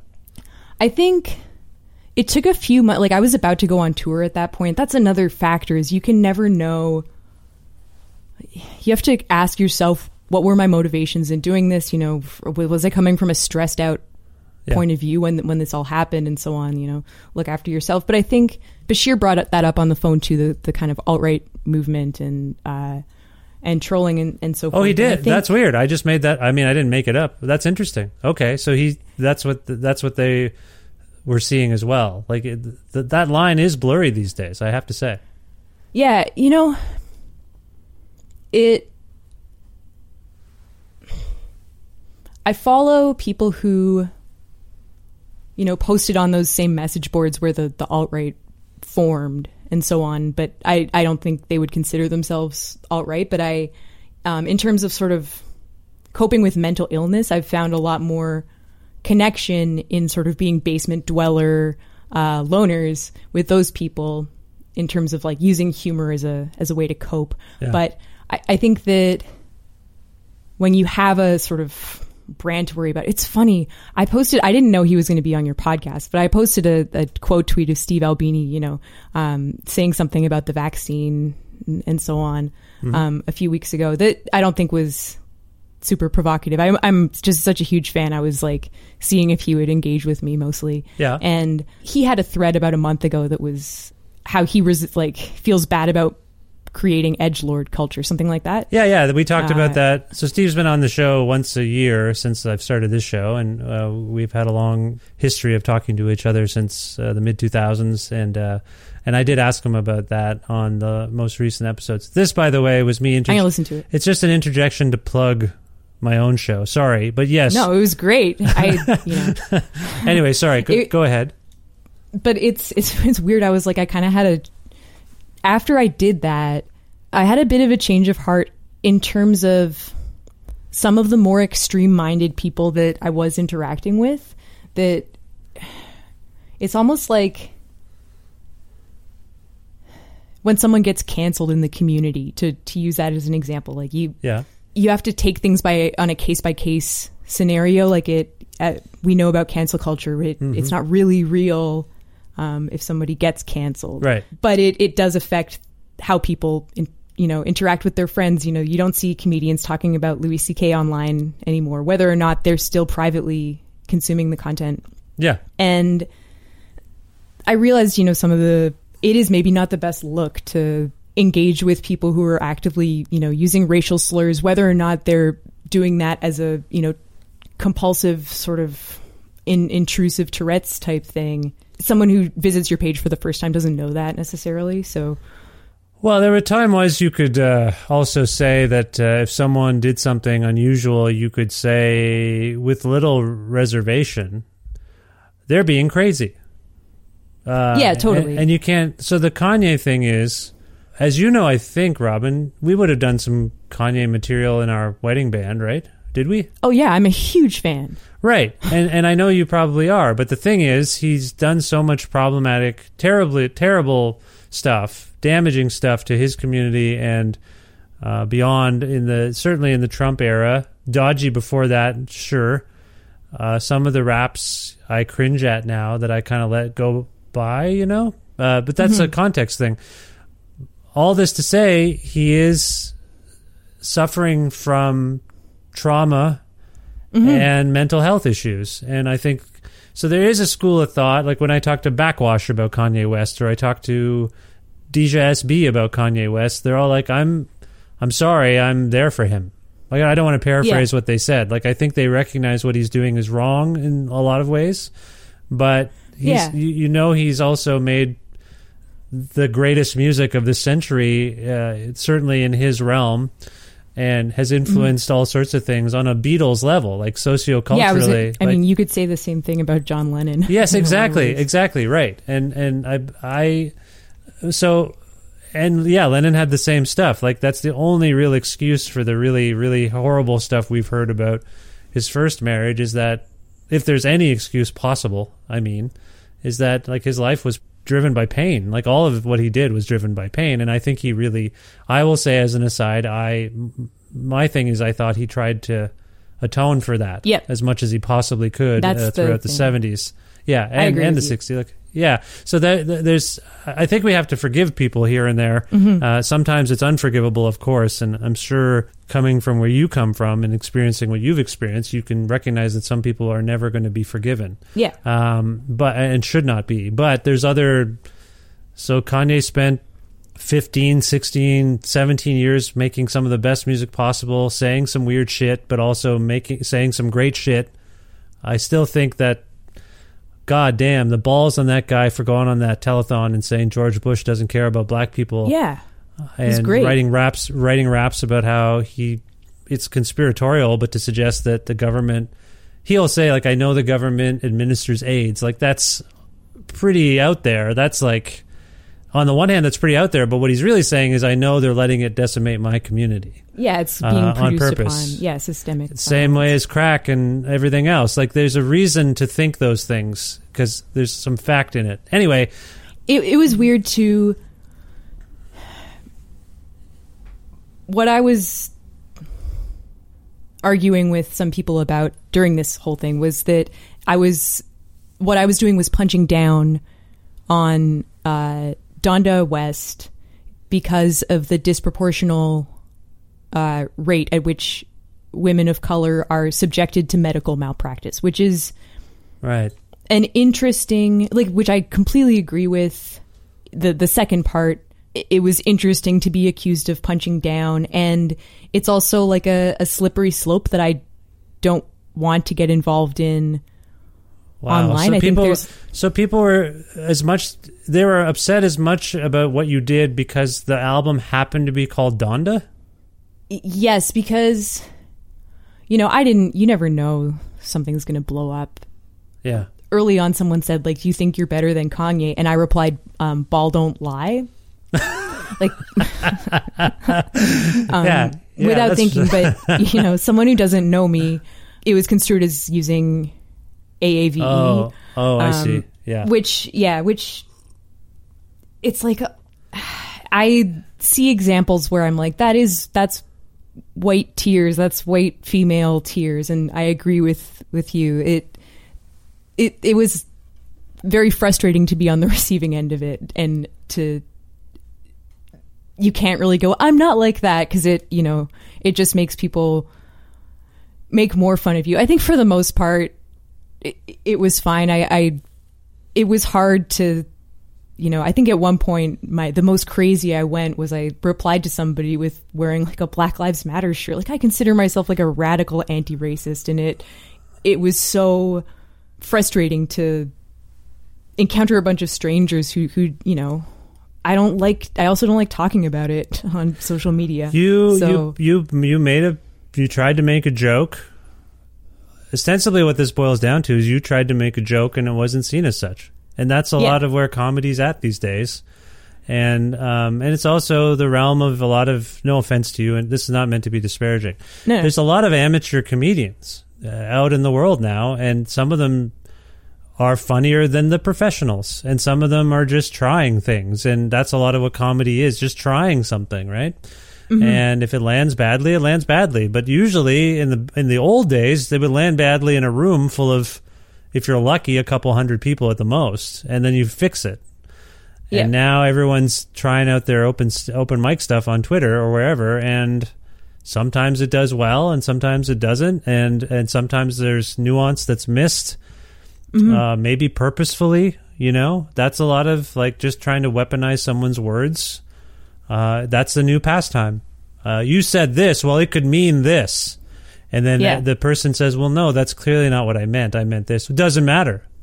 I interpreted it to mean this. So you're, I mostly don't do anything on these things for these reasons because I, anytime I've, I, I, I remember once at CBC there, someone was like, "Hey, that tweet probably."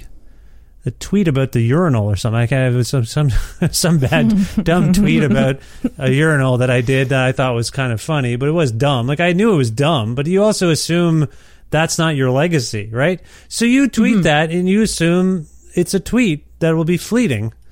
And then what it becomes for some people is your legacy. Oh, Robin Hatch. I know that name. That's the person who did that tweet about Kanye and Donda West. Yeah. So that you, you, you there's these micro legacies that emerge from micro blogging that you have to be careful about. I think.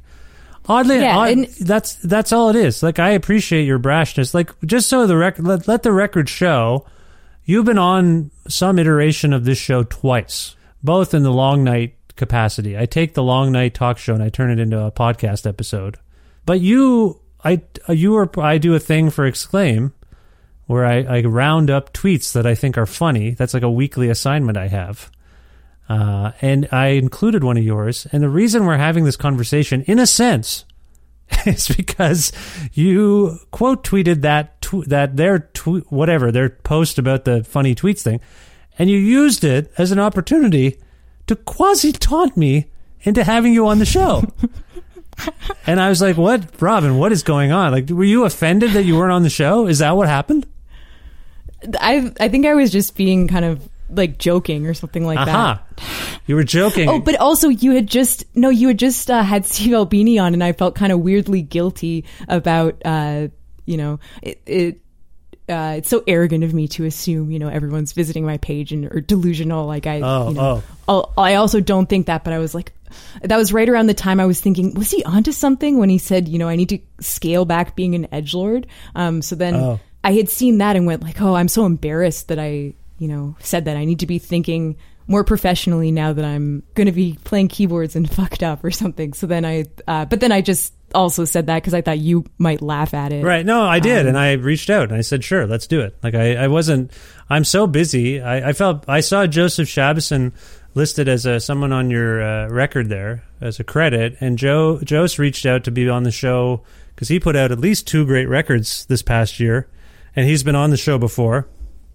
And I said, sure. But what I think I even said, I called him yesterday because I felt so bad that I wasn't able to make it happen. And what I told him, I think even at the time when he initially asked, was just so you know, for whatever reason, I have three months worth of episodes recorded. Like this pandemic has been so weird for me and my practice. Everyone's kind of around, I guess, that I'm wor- mm-hmm. I'm working ahead to such a, a crazed extent that I, I have to miss people and records that I want to talk about because I'm just like, when am I going to put that out? I already, I also am with advertisers or whatever. Like, I have to be like, here's my plan for next month. And I don't often vary it. I'm like, I really should be doing one a week. Uh, I shouldn't be doing two a week because it's too much. And I can't keep up with it. And I have a day job and I have a family. Like, I can't do it. So, anyway, that's just so we're clear. I like you. I'm a fan of yours, and I'm a fan of Jose. And like I, I just I have to. That's all it is. I'm I'm a little rammed and slammed, and I I'm just doing my That's best. great. Yeah, it is good, but I don't want anyone to feel like, why didn't Vish have me on the? I also like it's Well, a night. no, you have celebrities. You have like actual famous people on your podcast. Like I, I honestly didn't expect you to reach out to me. So Well, you um, have I tweet, you it. have tweeted some things that have given me some pause, and I will say that too because I'm like, oh, like man. which ones? You really want to get into this? I don't know if I want to get into it. Well, Leo, it's like it's The- like Marc Maron. Let's okay, right, well, quickly, because we're already, what are we at here? We're almost at two hours. Okay, I, I'm going to do this. I'll, I'll say it, and you tell me if it was a joke or not. But Okay. I was a little offended as a fan of Bob Dylan's when you went after Bob oh, Dylan. Oh, okay. You went after Bob Dylan when those, and I don't, as we're speaking, I don't know if these accusations are valid, but someone came out to say that in like 1965 or 66, they were uh, abused by Bob Dylan, and and um, it, it it it was roundly like, what the hell? That was the initial reaction, like, holy shit, because he's someone who's been pretty clean from as far as we know. I mean, guy from the 60s, 70s, who knows? But he's been pretty much a family guy and all that sort of stuff. But this accusation came out, and then shortly after the accusation came out, accusation came out, there were a few people who were like, "Well, the timeline doesn't make sense. He wasn't in the country, mm-hmm. let alone in New York City when this person is claimed. Like he wasn't. It's all on the record. He made a film. There's film. There's a doc, a famous documentary about him being out of the country at this time. So that gave me a little bit of relief because I don't know if you know this, but I adore his music, and I got the sense that from your tweet that a you thought the accusations were probably true, and B, that you didn't like his music. So I was like, All- I'm all just right. being honest with you here. Okay, go ahead.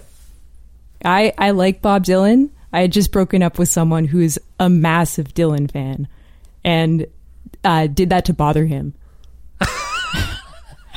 Were we, sorry, were we dating? Am I unaware of our relationship? Because it seemed, I took it personally, and I don't know what it was. No, So I you- think a lot so- of people did, but I uh, I did that. You know, at that point, I was I was I think just angry at my house, and I did Okay, that see? because I was pissed off. But, but, but no one would know, know this. that. You went at him. You called him like a pedophile. I and know. you- and you said his music was garbage or something. Like it was way too. And I was I like, know. okay, Uh, yeah, no, like- it was bad. I was like unhinged at that point. I, I like Okay, Bob Dylan though. I think. I mean, he's come on. He's like the best. But he's not. Do you? Would you agree that by the sounds of things, he probably isn't? Sorry, let's not even get Um, into the allegations because I that that'll that come to light. There's a lot we don't know about Sure. the best Yes. classic rock musicians, and I, I- uh, absolutely. But I, Yeah. uh, you know, I'm a huge Steely Dan fan, and Donald Fagen's someone who's publicly, you know, punched women. It, uh, Yeah. you know, it's there's times where I will separate the art from the artist. It, uh, That's so. That's interesting. Yeah. Yeah, that is interesting. I can, I can, uh, you know, I talk. You can, if you ever do listen to the Albini interview I just did, again, uh, been a fan forever. Uh, saw Shellac for the first time in 1998, and still, when I play a guitar or the drums, my default is to kind of emulate something that his band has done. Uh, however, something came to light from a mutual friend of ours who, like, do you know? He's famously been in one bad a, a band with a terrible, awful, awful name. Yeah, yeah, yeah. But a friend of mine sent me a link to the another one-off project he was associated with, which he explained on the episode.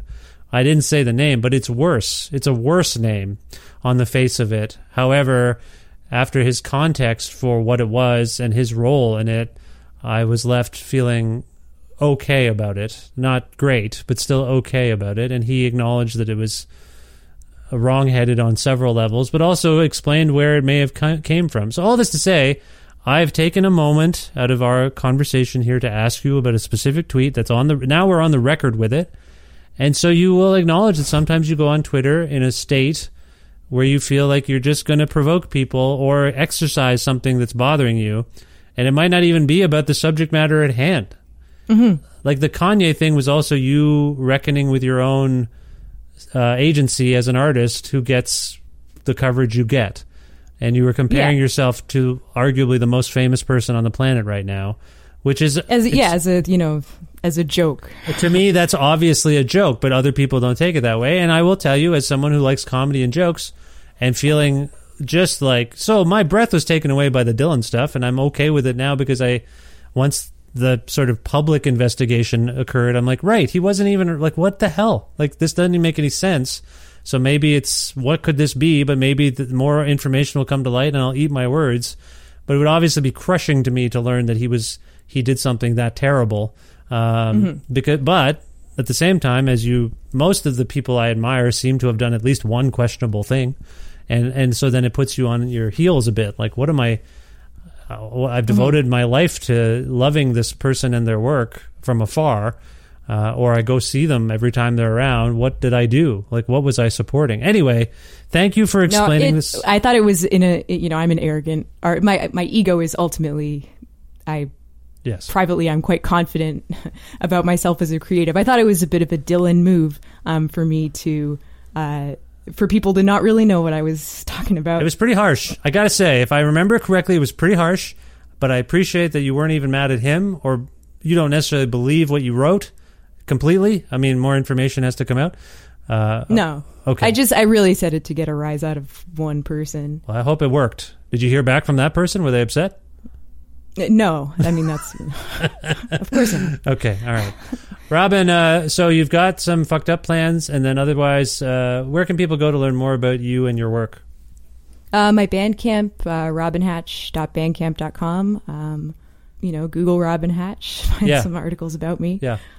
Okay, that sounds good. And um, uh, oh, I got some vinyls coming out on uh, January 15th is when, it, when they're in. So You have, you have Tonto of the- Tonto vinyl. Tonto vinyls, Okay, yeah. good, good. You are you saying that vinyls ironically, or is that how you talk? It's supposed to be vinyls. No, it's supposed to be vinyl. No, it is vinyls. No, it's not. That's a that's a Josiah Hughes move. You're you're making fun. I What? ca- Is he making that It's vi- up? yeah, it's not. No, it vinyls. is vinyls. No, it's not. It's a joke. That's You're that's, kid- no. That's what No, people who not. don't know how to say vinyl say it, and that's what he. That's Josiah. Our friend Josiah Hughes loves making fun of people who say vinyls. So anyway, it's fine. Are you Well, joking me? No, I'm, I'm telling you That's so truth. embarrassing. That's it's actually. I thought you were. Anytime I've seen you use it, I assume you were following his school of thought. I really? love. okay, I- okay, cool. We've Okay, learned cool. a lot Yeah, that's about. definitely that's what I was doing. Yeah, yeah. We'll say that's what you're doing. So look out for the. Um, Oh my gosh. Tonto vinyls to uh, hit the shelves or the online record stores. Uh, if we can give people a taste of Tonto. By the way, Tonto, how is that even acceptable in this day and age? You know, with I have Tonto, a landing. Uh, yeah. You, I know It's- you, I mean, you've taken care of it, but I can't not. believe we're talking about a thing called Tonto, which, for those who don't remember, was a character in the Lone Ranger series that was indigenous uh, or Native American. Anyway, let's not get Yeah, into like- that. That's just called Fu Manchu or something. It's an acronym. It's an acronym. It's not really named Mhm. after Tonto. What's a song from Tonto? And that's something I said to the Kanye guy was like, if you're going to call me up for anything, like, why don't you look at my pin tweet? Um, you double down. That's fucking funny. Yeah. Uh, okay, if we could play a song from Tonto, uh, there, Robin, what can we play? Can you pick one and tell us Um, why you chose it?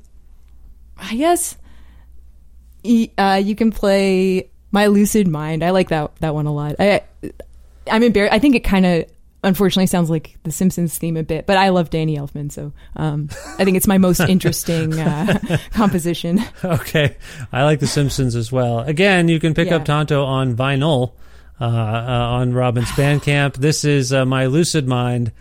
Uh, Robin, uh, I, I love you very much. Thank you so much for being on the show, and uh, I appreciate you reaching out and prodding me to, to make it happen on Twitter, which is your way of getting at people under people's skin. It worked, but I, I do care uh, a lot about you, and I'm glad you're doing stuff. And uh, thank you for this, and, and best luck uh, in the future.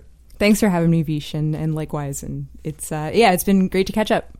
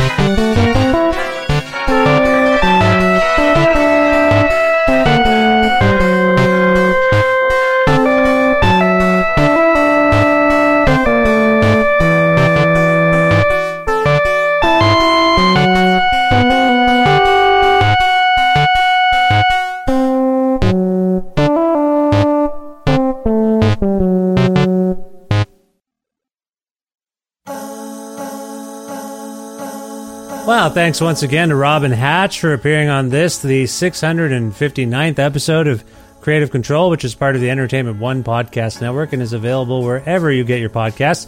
If you can't find an episode you're looking for, or if you want to learn more about me and sign up for my monthly newsletter, please visit my website, vishkhanna.com. You can also like Creative Control on Facebook if you want to, and also follow the show on Twitter at Vish Creative. uh, or you can follow me directly on Twitter and on Instagram at Vishkhanna.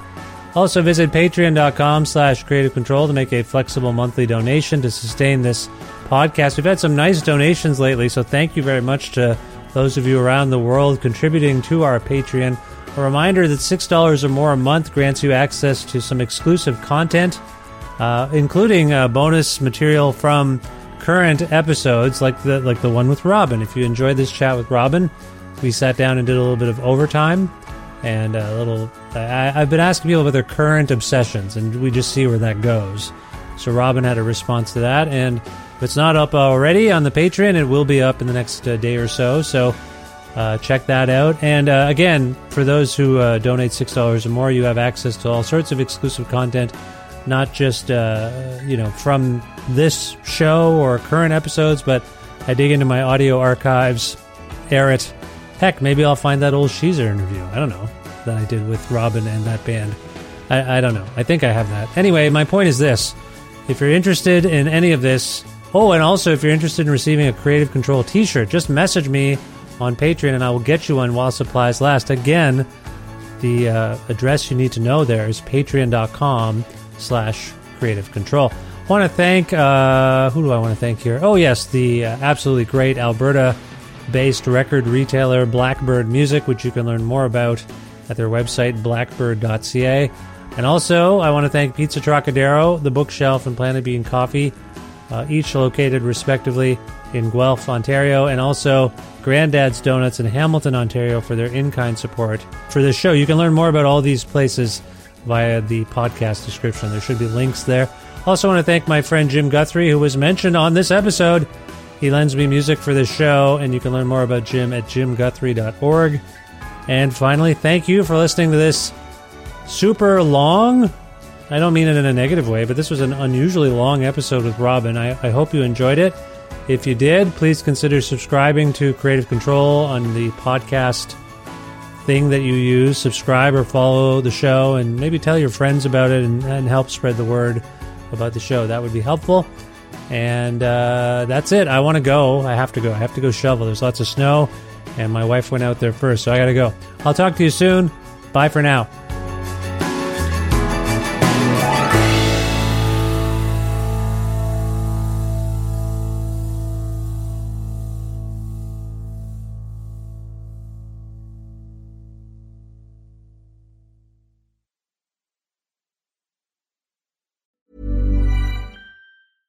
Ever catch yourself eating the same flavorless dinner three days in a row?